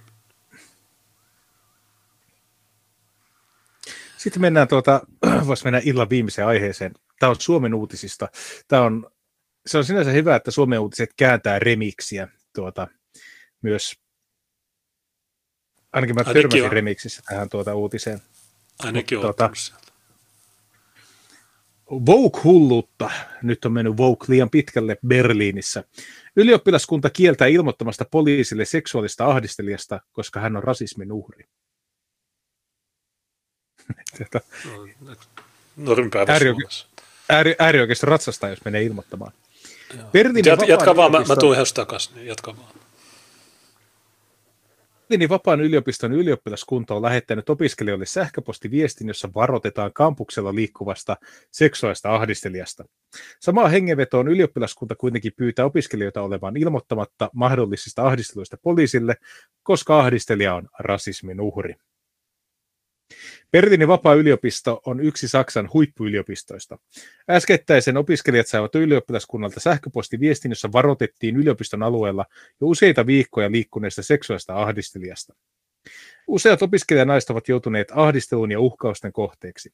Viestissään ylioppilaskunta vetosi opiskelijoihin, jotta nämä eivät soittaisi poliisille ahdisteluksi jouduttuaan, vaan olisivat yhteydessä vain yliopiston omaa turvallisuushenkilökuntaa. Ylioppilaskunta ei tietenkään voi suorasanaisesti kieltää ketään soittamasta poliisille, mutta vetoaa rasistisen poliisiväkivallan riskiin. Haluaisimme huomauttaa, että rasismin uhreihin kohdistuviin poliisioperaatioihin sisältyy lisääntynyt poliisiväkivallan riski. Ylioppilaskunnan kiertokirjeen mukaan seksuaalisella ahdistelijalla on psyykkinen hätätila, ja poliisit eivät ole riittävän hyvin koulutettuja kohtaamaan psyykkisessä hätätilassa olevia ihmisiä. Psyykkinen hätätila lähentelee seksuaalista hätätilaa. Tilanne on siinä mielessä hauska, koska jälleen kerran tärkeää ei ole se, mitä tehdään, vaan se, kuka sen tekee. Ja tuota, tämmöinen klassinen konservatiivinen ajattelutapahan on se, että ainoastaan teot määrittävät ihmisen. Mä en tietenkään tämmöisenä nationalistina ole samaa mieltä tästä väitteestä, mutta tämmöinen perinteinen konservatiivinen länsimaalainen, ehkä tämmöinen anglo taustainen konservatiivi ajattelee aina, että teot määrittävät ihmisen. Ja kaikki teot niin kuin, ovat yhtä hyviä tai yhtä huonoja riippumatta kuka ne tekee, ja tuota, se ihmisen oma tausta niin ei muuta sitä teon vakavuutta. Sitten tämän, tämmöinen tiedostava yliopistollinen ilmapiiri on taas semmoinen, että asia on raiskaus tai asia on erittäin vakava silloin, jos tekijä on valkoinen. Jos tekijä on tämmöinen ö, rikkaus ja voimavara, niin silloin se tekijä on itsessään uhri. Poliisille ei soiteta siksi, koska poliisi saattaa väkivallalla pidättää tuon tyypin. Eli kun puhutaan siitä, muissakin yhteyksissä on puhuttu tämmöisestä niin kuin värillisestä luokkayhteiskunnasta, niin se ei katso pelkästään niin kuin työmarkkinoita, vaan se katsoo myös sitä, että mitä me odotetaan ja miten me kohdellaan eri ihmisryhmiä.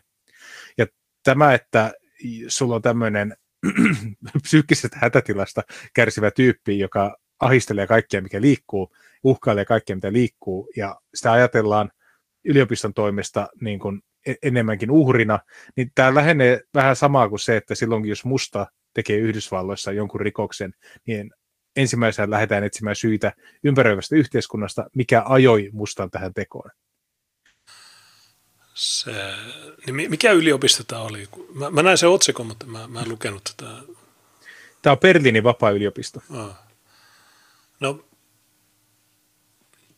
en mä, kuinka paljon siellä on, niin voisi kuvitella, että niin joku sitä mitä vittua. Kun satana psyko pyörii siellä. Jo poliisi ei osaa hoitaa tätä. No en mä, soittakaa joku ambulanssi mielisairaala, heittäkää se vittuun. Ihan sam- tai soittakaa poliisi, että se kuolee sinne. Häiritä yhteyshenkilö. Poliisi ei ole samaa mieltä ylioppilaskunnan kanssa, vaan korostaa, että seksuaalinen ahdistelu on rikos riippumatta siitä, kuka ahdistelija on. Twiitissään Berliinin poliisi toteaa, että rikoksiin puuttuminen on poliisin tehtävä. Ne, jotka no, suojelevat tekijää enemmän kuin uhria, kääntävät syyn ja seurauksen päälailleen, Berliinin poliisi kirjoittaa. Mutta Berliinin poliisi ei ymmärrä sitä, että jos uhrit on valkoisia ja tekijä on ruskea, niin silloin tekijä on itse uhri. No miksi, ne, miksi se Berliinin poliisi ei, ei tule sinne ja katsoa, että okei, no tämä tyyppi, niin nyt se viedään putkaan.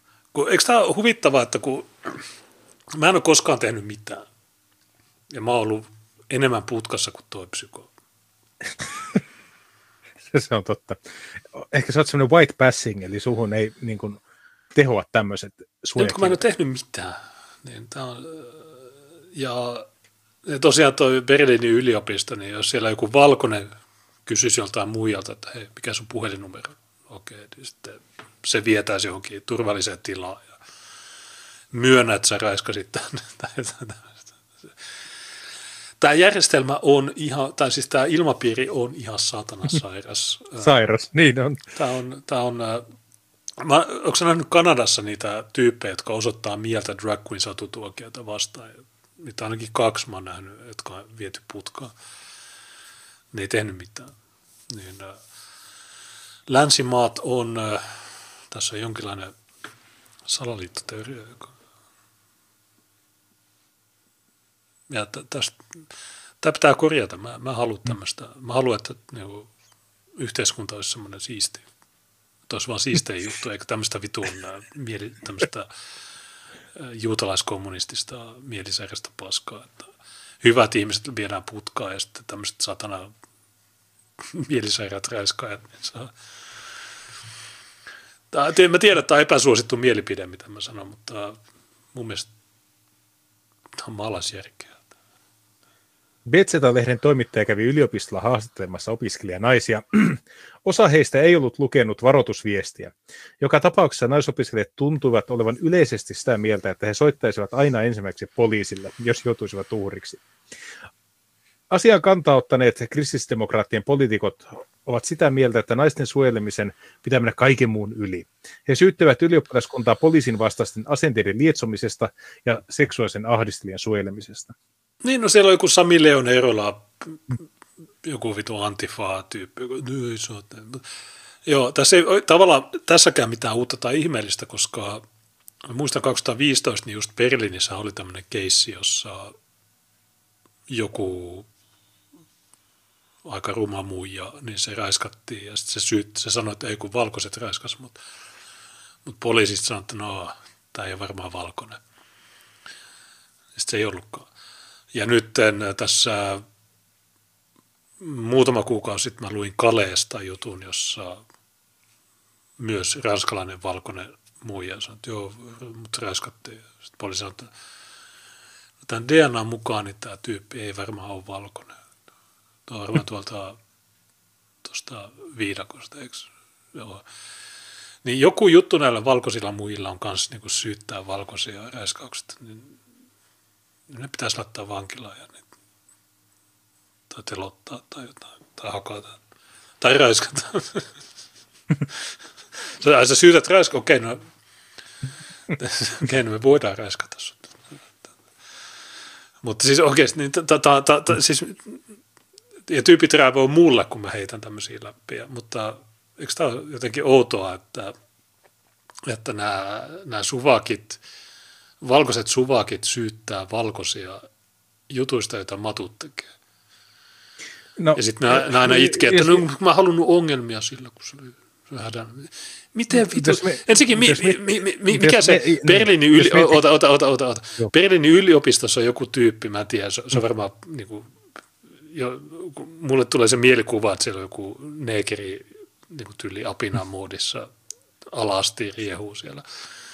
Niin mä, mitä se tekee siellä yliopistolla? Se, se on jollain kiintiöllä sisällä. Niin, mutta, mutta siis miksi, miksi me ollaan tämmöisessä tilanteessa? Mä... mä vaan tartuin tuohon, mitä sanoit, että e, e, vähän niin kuin, mistä kaikista niin kuin valkoisia voi syyttää ja se, että minkä takia tätä persiöllä katsotaan läpi sormien, niin mä aloin miettimään sitä, että kaikista pahin esimerkkihän noista, mitä sä niin kuin listasit, on mun mielestä se eteläafrikkalainen brittiperhe, jonka tyttö joukkoraiskattiin ja lopulta murhattiin, ja ne vanhemmat pyysivät vapautusta niille mustille jengiläisille, jotka sen teki, ja perustelu oli se, että he eivät tienneet, mitä he tekivät, ja he ovat apartheidin traumatisoimia nuoria miehiä.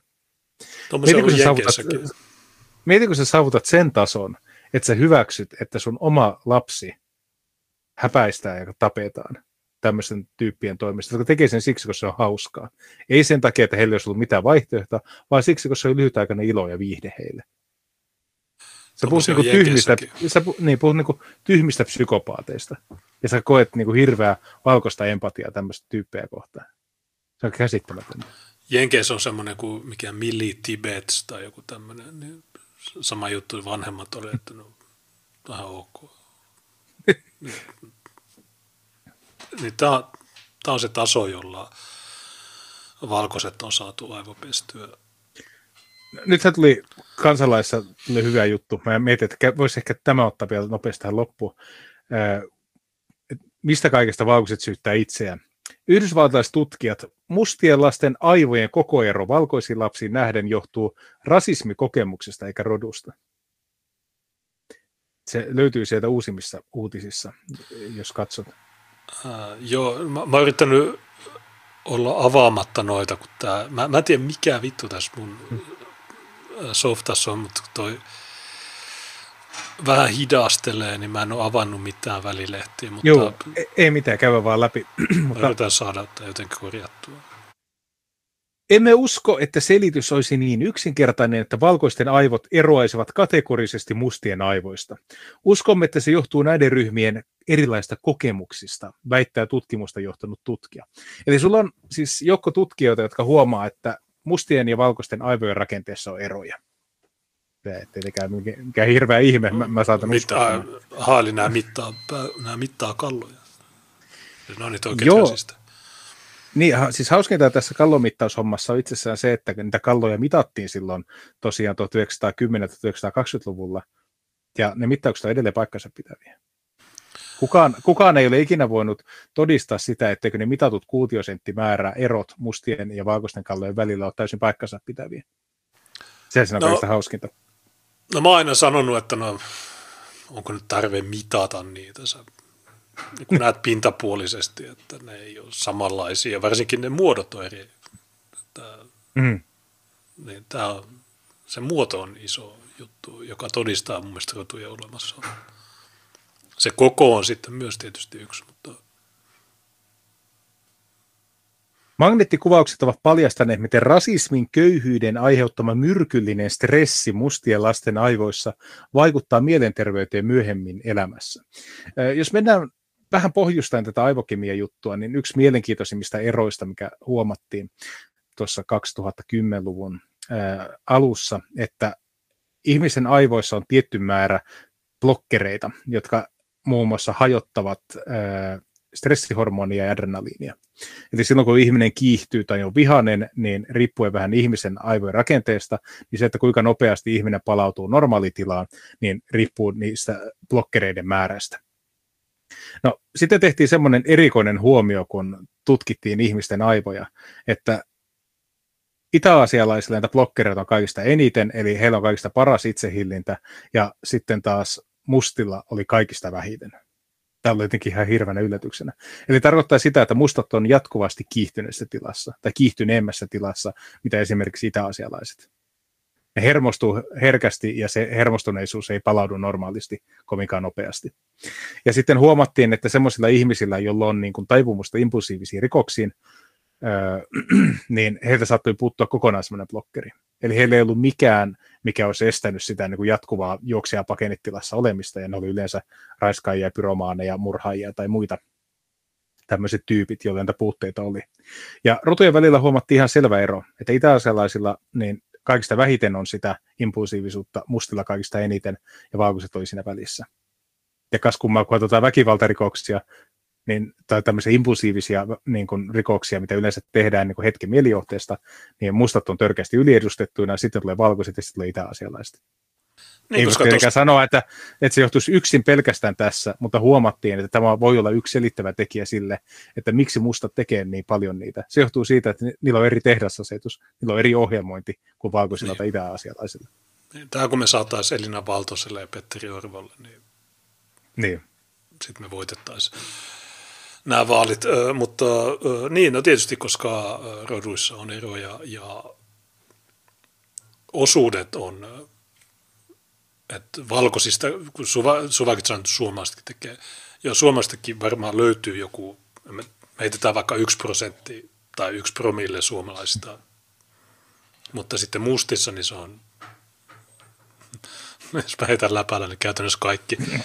mutta no kun mä tykkään heittää tämmöisiä typeriä läpi, tai siis tämmöisiä, mm. niin kuin, tämmöisiä yliampuvia läpiä, Joo, käytännössä kaikki mustat, mutta yksi promille suomalaiset. Mutta okei, okay, mä tiedän, että mustissa ei, se, se käytännössä on sielläkin jotain normaaleja. Ää, mutta se on hauskempaa vaan sanoa. Mutta Suomessa ei saa heittää tämmöisiä. Niin ja siis tämmöisen niin kuin väkivaltarikollisen profiilihan on hyvin niin kuin, geneerinen. Alhainen lykkössämäärä, alhainen impulssikontrolli, voimakas testosteronitaso – ja niin edelleen. Ja oikeastaan riippumatta rodusta, niin samankaltaiset tyypit täyttää sen saman profiilin. Mutta ero on vaan siinä, että niitä on mustien joukossa paljon enemmän sen profiilin omaavia ihmisiä kuin esimerkiksi valkoisissa tai itä-asialaisissa. Että sitä kato... ihmistä ei niin ymmärrä, että jos joku sanoo, että joo, mutta kyllähän valkoisetkin tai kyllähän suomalaisetkin. Kyllä, mutta suomalaisissa, sadassa tuhannessa suomalaisessa niitä on paljon vähemmän kuin sadassa tuhannessa afrikkalaisessa.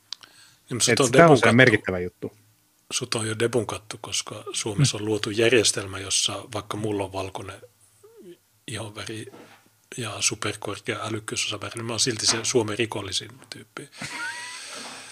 Ää, vain koska mä kerron faktoja. Niin Suomessa eli, eli, niin Elina Valtonenhan oikeastaan jauhutti tämä sillä, että ihminen on ihminen. Mun mielestä, niin, no, mitä tästä enää jatkaa pidemmälle? No onko mä sitten ihminen? Mä en ole. American Journal of Psychiatry-lehdessä julkaistussa tutkimuksessa havaittiin, että kielteiset lapsuuden kokemukset, kuten pienituloissa perheessä kasvaminen, vaikuttaa 8-14 eri aivoalueesta. Ja tämä on silleen hauska, että jos ja kun tämä pitäisi paikkaansa, niin silloinhan köyhissä köyhässä niin kuin, tilanteessa elävät valkoiset tai köyhässä elämäntilanteessa elävät valkoiset, niin pitäisi olla yhtä vaarallisia kuin köyhät mustat. Mutta se ei pidä paikkaansa, kun köyhät mustat on paljon vaarallisempia kuin köyhät valkoiset.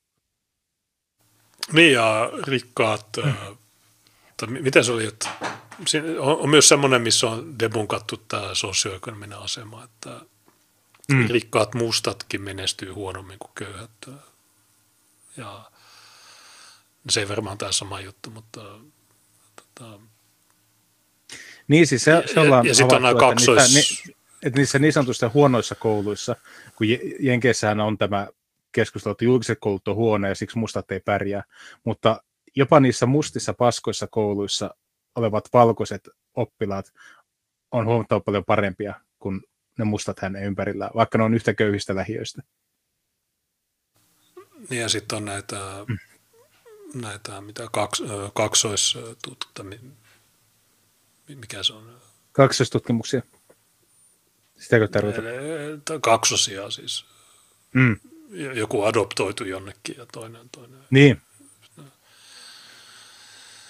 Niin, kaikki, kaikki suvakkien jutut on debunkattu miljoona kertaa, mutta tämä, tämä on hauskaa, että kun me, kaikki faktat on meidän puolella, mutta silti ne esiintyy, että niin kuin ne olisi ne uskoisi. Kaikista, kaikista tunnetuihan on se Minnesotan transrasiaalinen adoptiotutkimus, jossa mustia lapsia siirrettiin valkoisiin adoptioperheisiin ja sitten huomattiin, että niiden mustien älykkyyssämmärä oli sama kuin heidän biologisilla vanhemmillaan, eikä sama, mikä heidän kasvatti vanhemmillaan.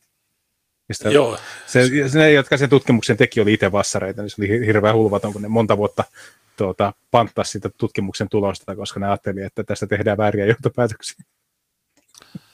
Niin. Ei mitään uutta tai ihmeellistä, sun pitää luottaa tieteeseen.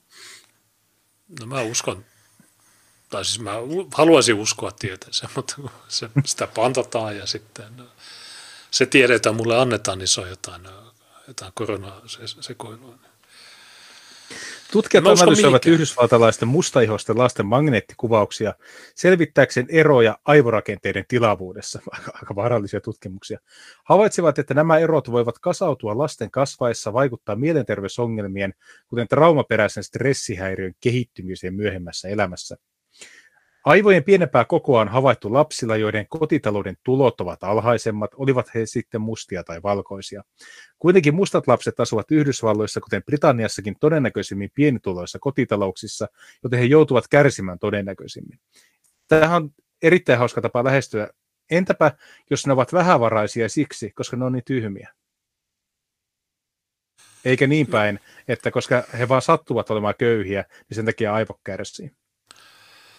No siis Yhdysvalloissa on eniten mustia miljonäärejä koko maailmassa. Mm. Niin. Sosioekonominen äh, status debunkattu, mutta ähm, kun, en mä tiedä, nämä, nämä suvakit, niin ne puhuu meille, että joo, me mitataan nyt nämä jutut ja näin, mutta esimerkiksi jos mietit, Kari Suomalaisella on se yksi, yksi sarjakuva, jossa se on, että Jotkut rodut ovat älykkäitä ja ahkeria ja jotkut ovat laiskoja. Ja okay. se, se, se, se, notkuu sohvalla ja sitten lopussa että puhun tietysti koirista. Niin. Ja, ää, tai tietenkin koirista tai jotenkin näin. Ää, niin okei, se kuulostaa typerältä vitsiltä, mutta jos sitä vähän miettii, niin ää, ko- on olemassa koirarotuja Suvakitkin ilmeisesti hyväksyy tämän. Tästä on ollut paljon puhetta nytkin Twitterissä, että on koiriottukin, väitöksiä, että ei ole olemassa.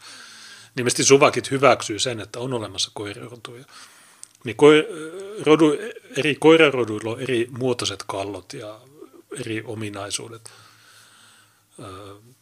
kaikenlaisia eri ominaisuuksia, niin, niin miksi sitten ihmisillä ei olisi, jos ihmisetkin on eläimiä, niin ja on sama evoluutio ja kaikki nämä samat fyysiset Ää, Mä, mä, mä, mä depunkkaan tämä heti alku, että siis sama evoluutiohan ei ole, koska koira ja susi ovat erkaantuneet paljon vähemmän aikaa sitten, kun ihmisrodut ovat erkaantuneet. Ja ihmisrotujen erkaantuminen on kestänyt paljon kauemmin kuin monen eläinrodun tai eläinlajin erkaantuminen. Joo, ja tietysti ihmiset on itse jalostanut koiria, niin, niin okei, se ei ole ihan täsmällä, täsmälleen samalla tavalla, mutta kuitenkin no kuitenkin jollain tavalla vähän samaa, mm. samaa tyyliin niin kuin mennyttää, että sulla on joitakin rotuja, jotka on mennyt johonkin paikkaan ja sitten siellä olosuhteet on muokannut, on Darwinin menetelmällä poistunut ne, jotka ei so, sopeudu siihen ja sitten se on tehnyt siitä valkoisesta rodusta semmoisen, joka so, pystyy elämään Euroopassa ja sitten ne, jotka näin.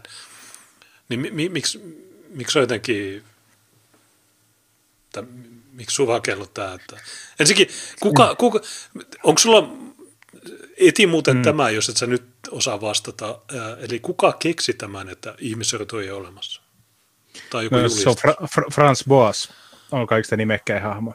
Ja hän oli siis antropologi hakaus todistaa sen, että ihmisryhmien väliset erot ovat lähtökohtaisesti politiikasta johtuvia. Hänhän oli siis juutalainen ja kommunisti, mutta nämä ei tietenkään mitenkään liity tähän hänen johtopäätöksiinsä. No, mutta onko se ainoa siis? Et, ja se, se ainoa homo on niin kuin, se juli, ja sitten tämän takia Suvakit sanoi, että no, tiede on yksimielisesti päättänyt. No, t- tässä kävi siis niin, että ennen toista maailmansotaa niin Boasin ja Boasin opetuslapset, jotka olivat sitten myöhemmin tämän tuota, Civil Rights Actin neuvonantajia ja asiantuntijoita, eli ne oli sen ajan oulia, jotka konsultoivat tai antoivat apua sitten niin kuin keskushallinnon viranomaisille todistamaan, että mi- miten rotujen välisiä suhteita tuli sajaa. Ne oli siis kommunistijuutalaisen opetuslapsia. Niin tämä Franz Boasin tärkein tehtävä oli puhistaa antropologian laitokselta Madison Grantin niin kuin perilliset, eli nämä sosiaalidarwinistisen koulukunnan edustajat. Että siis se oli niin kuin taistelu maailmankatsomuksista ja viimeistään toinen maailmansota löi naulan arkkuun, että ajateltiin, että sosiaalidarwinistit oli liian lähellä Hitleriä ja ne joutui sen takia sitten niin kuin huonoon valoon ja heidät alettiin pikkuhiljaa sitten korvaamaan tämmöisellä turvallisemmilla ja korrektimmilla edustajilla. Ja to, Tämän... Madison, Madison Grant niin jotenkin, mä oon varmaan googlettanut jotain sen juttuja. Hän oli eri, erittäin tunnettu luon, luonnonsuojelija ja tuota, hänellä on siis tämä Passing of the Great Race, joka on hänen tunnetuin teoksensa, missä hän siis käy läpi mm. hänen mielestä vääjäämätöntä valkoisen rodun häviämistä muita rotuja vastaan. Ja sitä pidettiin tietenkin vähän erikoisena, koska elettiin valkoisen maailmanvallan huippuaikoja, mutta Madison Grant näki ehkä vähän ennalta, että mitä tässä tulee vielä tapahtumaan. No, sama kuin me, että me nähdään, mm. mutta nämä Elina Valtoset ja Petteri Orvat ei, tietysti ne ei ole mitään asiantuntijoita, mutta um, joo, tämä on, uh, mutta tämä on myös yksi tosi tärkeä juttu, johon pitäisi perehtyä ja debunkata paremmin, koska kaikki suvakit on ottanut tiedeyhteisö on yksimielinen, että ei rotuja, niin tähän pitäisi just kaivaa toi, että onko se niin, ainoastaan niin, tämä Boas joku, joku, joku voisi tietenkin kysyä, että miksi ennen toista maailmansotaa tiedeyhteisö oli täysin sitä mieltä, että erot on biologisia, miten toisen maailmansodan jälkeen kaikki oli sitä mieltä, että ne, ne ei ole lainkaan biologisia. Että miten, miten voi tiede viidessä vuodessa muuttua niin merkittävästi? Niin ja, no okei, no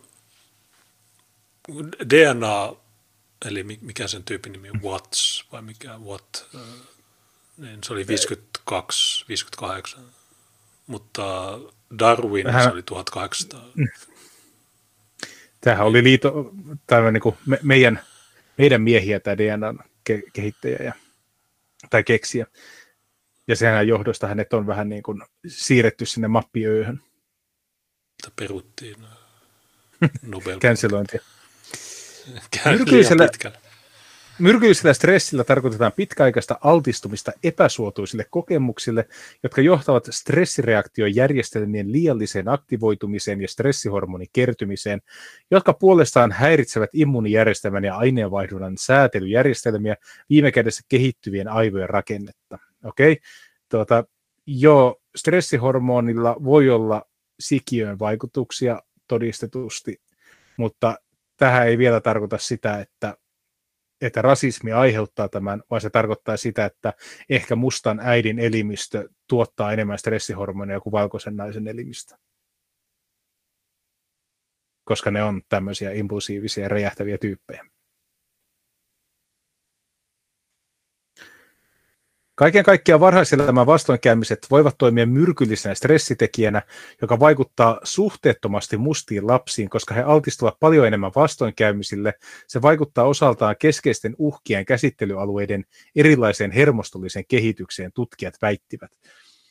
Eli mitä nämä yrittää sanoa on se, että mustien aivojen rakenne eroaa valkoisista, sen on pakko johtua rasismista. Koska se on ainoa sallittu selitys.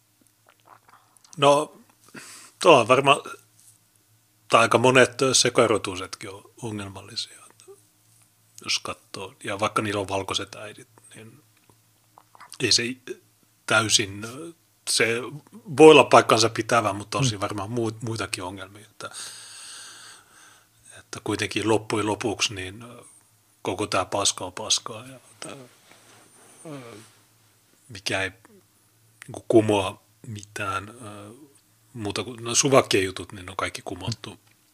Niille ei mitään argumentteja. Tämä on hämmentävää. No, tässä on esimerkki. Amerikkalaisten mustien kotitalouksien tulot ovat keskimäärin alhaisemmat, koulutustaso alhaisempi, työttömyys- ja köyhyysaste korkeampi kuin valkoisten kotitalouksien. Tutkimuksen mukaan lapset altistuvat valkoisiin lapsiin verrattuna todennäköisemmin traumoille, perheväkivallalle. Lisäksi heillä on valkoisiin lapsiin verrattuna todennäköisemmin vanhempi, joka on kuollut, vankilassa, eronnut tai asumiserossa. Mutta tässäkin annetaan sellainen kuva, että rasismi aiheuttaa nämä sosiaaliset ongelmat ja nämä sosiaaliset ongelmat aiheuttaa erot aivoissa vaikka todellisuudessa menee niin, että erot aivoista, aivoissa johtaa erilaiseen käyttäytymiseen, joka johtaa sosiaalisiin ongelmiin. Niin ja tavallaan tämän takia mä mainitsin ne koirarodut. Niin. Että kun, jos me katsotaan, niin ei ne koiroudut muutu niin kuin yhdessä sukupolvessa, että joo, silloin oli vaikeaa ja nyt, nyt se on parempi, vaan siis siinä on tuhansia vuosia. Niin tämä on hämmentävää, miten suvakeille on saatu uskoteltua tämmöinen outo salaliitto, sakea salaliittoteoria, että, että joo, tämä vaan johtuu tämänhetkisestä tilanteesta. Kaikki nämä niin. tuhansien vuosien aikaansaannokset, niin nämä johtuu just tämänhetkisestä tilanteesta tai tämänhetkisestä politiikasta, jossa rasistit keksi jotain rasismia ja sitten niin, se on tosi erikoista, että niissä maissa, mitkä ei koskaan ollut valkoisten siirtomaita, niin niillä on ihan sama aivorakenne. että niin kuin, et, et se on käsittämätön se valkoinen rasismi, kun se vaikuttaa sielläkin, missä ei ole yhtään valkoisia. Niin, tai, sä, sä, tai toisinpäin, että jos katsot mustalaisia Suomessa 500 vuotta, mm. niin, okei, okay, onko joku muuttunut? Ei. Äh, sä katsot mustia Jenkeissä 400 vuotta orjuutta, niin. Onko ei mikään muuttunut, niin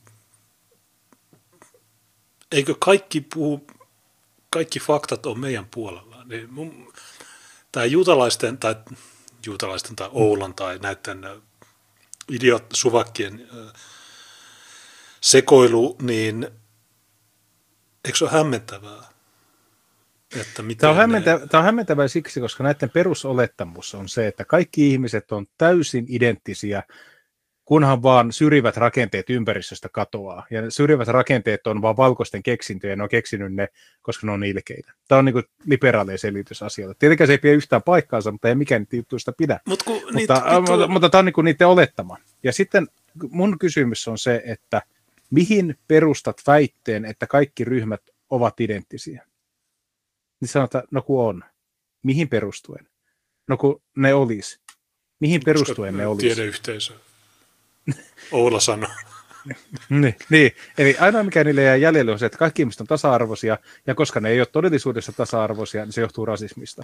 Ja ne on ne ainoat, ja, mitkä ne hyväksyy tähän. Ja mi- miten se syrjivä rakenne edes on, kun se on käänteinen syrjintä? Affirmative action ja kaikki nämä positiivinen syrjintä. Niin. Kuuntele tätä. Rotujen väliset erot eivät ole sattumanvaraisia, ne ovat pikemminkin syvään juurtunutta rakenteellista eriarvoisuutta, joka johtuu rodullisten vähemmistöryhmien oikeuksien menettämisestä, esim. orjuus, segregaatio, jota vahvistetaan yhteiskunnallisilla normeilla ja käytäntöillä, eli järjestelmäisellä rasismilla. Eli ero, erot ei ole sattumanvaraisia, eli mustat ja valkoiset eroaa toisistaan, koska ne on mustia ja valkoisia. Ne on syvään juurtunutta, eli ne on perinnöllisiä, rakenteellista eriarvoisuutta, eli erilaiset aivot, mutta niitä ei ole olemassa. Se, mutta se johtuukin rasismista. Se johtuu niitä ei ole olemassa. Niitä ei ole olemassa. Ne on niin. samanlaisia. Tämä on superloogista. En mä tiedä, tämä on niin kuin joku vitu mm. tyyppi, joka on vetänyt viisi kiloa dänkkiä ja se, no joo, ne on erilaisia, mutta ne on samanlaisia, sä et vaan tajua. Joo, mä en tajua, voiko sä niin lopettaa, mikä vitu jotkut psykologit ovat pitkän yrittäneet väittää, että mustien aivot ovat erilaiset, koska ne ovat heikommassa asemassa. okay. Mä olen ihan samaa mieltä tästä. Ehkä se johtopäätös on ihan eri. Se on huono se asema. Koskaan pääse sieltä. Mustilla on heikompi asema, koska heillä on mustien aivot. Tämä on mun teoria. Koska rotu on kuitenkin sosiaalinen konstruktio, perustuen mihin, ja, ja, ja koska kaikki ihmiset on 99,9 prosenttisesti identtisiä geneettisestä koostumukseltaan, tutkimusta on pidetty lisätodisteena siitä, että sosiaalinen e- eriarvoisuus on terveyserojen keskeinen taustatekijä eikä päinvastoin. Okei, 90, yli 98 prosenttia geeneistä on samat simpanssin kanssa. Johtuuko ihmisiä ja simpanssin erot siis rakenteellisesta eriarvoisuudesta? Se, että meillä on annettu simpanssille simpanssioikeuksia. Jos otat banaania ja sipulin, niin niilläkin on samat geenit on samanmakuisia. Tuota, no, mikä se, sanoksi alusta, että mikä oli sosiaalinen konstruktio?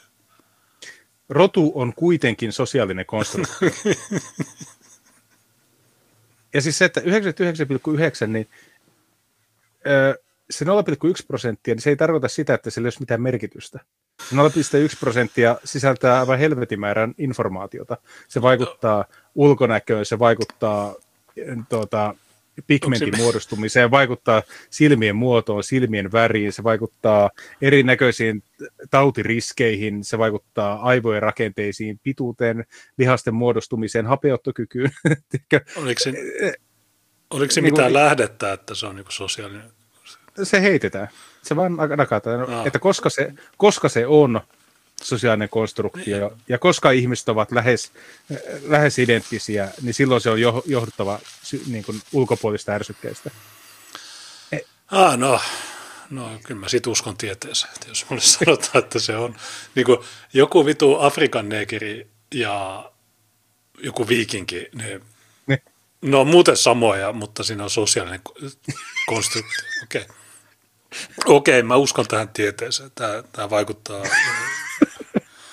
todella korkealta vitu idiot. Ja sit Nämä, nämä, apinat vinkuu meille. Niin. Nathaniel G. Harnett, joka johti tutkimusta, on McLean-sairaalan emotionaalisten traumakokemusten neurobiologian laboratoriojohtaja, sanoi, on olemassa tämä mielikuva, että mustilla ja valkoisilla on erilaiset aivot. Okei. Okay. Kun teemme aivokuvauksia, näemme joskus eroja siinä, miten aivot reagoivat eri ärsykkeisiin, tai eri aivoalueiden koossa voi olla eroja. Okei, me tietää tässä Harnetissa, että hän tietää asioita, mutta hän myös tietää, että hän ei voi sanoa asioita. No, Me voidaan joskus nähdä, tietää. että, mutta to- toisaalta onko se aivojen koko, onko sekään nyt, sekään välttämättä ole, kun mä voisin kuvitella, tai mä en tiedä, onko valailla joku massiivinen, tai varmaan joillakin eläimillä on joku, mutta se, että tosiaan, että okei, no ihmisillä oli ne mitä rotua tahansa, niin ne jotenkuten toimii samalla tavalla, tai jos katsoo MRillä, niin ne jotenkin mm. reagoi suunnilleen samalla tavalla. Mutta kun se sanoo tuon yhdessä lauseessa, että no, no, näyttää siltä, että ne jotenkin, niin kyllä sieltä varmasti paljon enemmänkin dataa löytyy kuin että no, näyttää siltä, että ne suunnilleen reagoi samalla tavalla. Ei ne välttämättä, koska toiset puukottaa sokoksen. Just toi sanomassa, että okei, että varmaan kaikkien aivot kokee ärsytystä tietyssä tilanteessa, mutta ainoastaan tietyt aivot lähtee puukottamaan sokosin tuulikaapissa. Niin, tai muu, muu, muu, muu. Mutta tämän pitäisi olla itsestäänselvä juttu. Mutta sitten tulee kova. Emme usko, että se johtuu ihon väristä. No ei se ihon väri siihen aivojen toimintaan vaikuta, vaan se rotu. Please. Äh, en, me, me tiedetään jo nyt, että mistä geeneistä ihonvärimuunnokset johtuvat. Ei sillä aivojen rakenteisiin ole vaikutusta. Siihen, siihen vaikuttaa muut geenit.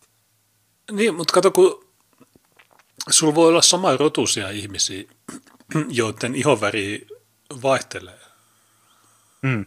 Et sulla on paljon suomalaisiakin, jo- jo- jotka ruskettuu tosi ruskeiksi, ja sitten sulla on semmoisia, jotka, joiden iho palaa. Niin. Ja sitten sulla voi olla ranskalaisia, jotka on aika vaaleihoisia, tummahiuksisia, mutta sitten sulla voi olla ihan samannäköisiä tyyppejä, joiden ihonväri on eri. Niin se ei ole se, mitä tässä haetaan silloin, kun katsotaan, että okei, tässä on esimerkiksi latekone. Mm. Sä tiedät latekone. Niin saadaan tietää. Niin, äh, niin latekone, niin jos sä photosoppaisit sen ihonvärin valkoiseksi, niin sä silti tietäisit, että se on latekone. Kyllä. Niin siinä on... Tämä, tämä on ollut jo, jonkinlainen ihme gay op, joka on mennyt jollakin retardeilla läpi, että kyse on vain ihonväristä. Ei, se- eikö nämä, niin kuin, hämmentävää, että jotkut ihmiset vaan näkee, ne, ne näkee vain ihonväriä. Ne sanoo meille, että mä en näe ihonväriä, mutta itse asiassa ne näkee vain ihonväriä. Ne ei näe koko sitä kokonaisuutta. Se on tosi... Mä en ole koskaan ollut, vaikka mä oon ollut suvakki, niin mä, mulle on ollut itsestään selvää, että toki afrikkalainen on afrikkalainen ja valkoinen on valkoinen. Emme ajattele, että valkoisilla olisi kategorisesti erilaiset aivot kuin mustilla. Uskomme, että se johtuu näiden ryhmien erilaista kokemuksista, hän lisäsi. Miten, niin, Per- mä, Perus, mä koin- perustuen mihin? Mulla oli Perustuen huonot mihin? kokemukset. Niin, Juu. mä, mä koin, mulla oli huonoja kokemuksia. Mun aivot, mun rotu muuttuu kokonaan. mitä, mitä, mitä. Siis, Jos, jos nämä kaikki, mitä, kaikki nämä niin heitot ja olettamukset, mitä nämä nakkaa tässä, pitäisi kutinsa, niin silloinhan meillä pitäisi olla täysin kukoistava älykkäiden mustien yhteiskunta jossain. Mutta niitä ei niin. ole missään. Mutta ei kun siis, jos näin olisi perustanut mitään turvallisia tiloja, niin nämä voisi nauraa ulos joka paikasta. Mä menisin joka kerta, aina kun näillä on joku juttu, menisin, että okei, okay, Tämä johtuu kokemuksista. Että latekone on latekone sen kokemuksen. Hänellä kokemuksia. Hän syntyi valkoisena, mutta sitten tuli kokemus, hän tuli latekoke. No okei, no mullakin on paljon kokemuksia, miksi, mä ei kunnioiteta. mutta joo, kello alkaa olla yhdeksän, ei mitään. Pitäisikö mä lukea superchatit ja pistää tältä joo, no, purkki? On ollut aika korkeaenerginen. Öö, joo, no tässä oli, oli lepposa, hauskaa. Mua vituttaa vaan se, että toi tämä mun softa vähän on gay. Mä, mä oon vaihtanut tässä noita prossuja ja kaikkea, mutta se silti... Onko meille tullut mitään? No tässä on tullut pari Johan Pomppas laittoi vitosen ilman viestiä ja Jertsi laittoi vitosen kaksi tuntia sitten. Hän sanoi, että värisverkosto ynnä muut tahot ovat olleet kumma hiljaa sinimustan ehdokkaana olevista entisistä PVLn aktiiveista, mutta kaikille muistakaa nyt vihdoin maksaa kanavapakettimaksunne superchattia siis peli. Niin, no, mitä, no varisverkoston niillä oli joku ulina jostain, mikä se oli, mä puhuin siitä kai maanantaina, mä, muista, mä en muista mikä se oli. Ähm, mistä ne ulisi? Ne ulisi... Äh, Juha joku... vai? Ah, niin jo, just, just, niin, just, no, niin, jo, siitä. Mutta se oli kai viime viikolla, se ei ollut maanantai. Mm. Tai ehkä, no, joka tapauksessa, niin siitä ne ulisi viimeksi. Mun oli gay. Ähm, niin mitäs, no ei, ei ollut muita noita tuohon tulleet. Mä, mä, mä katson nopeasti Odysseesta, että onko sinne tullut öö, mitään... Öö,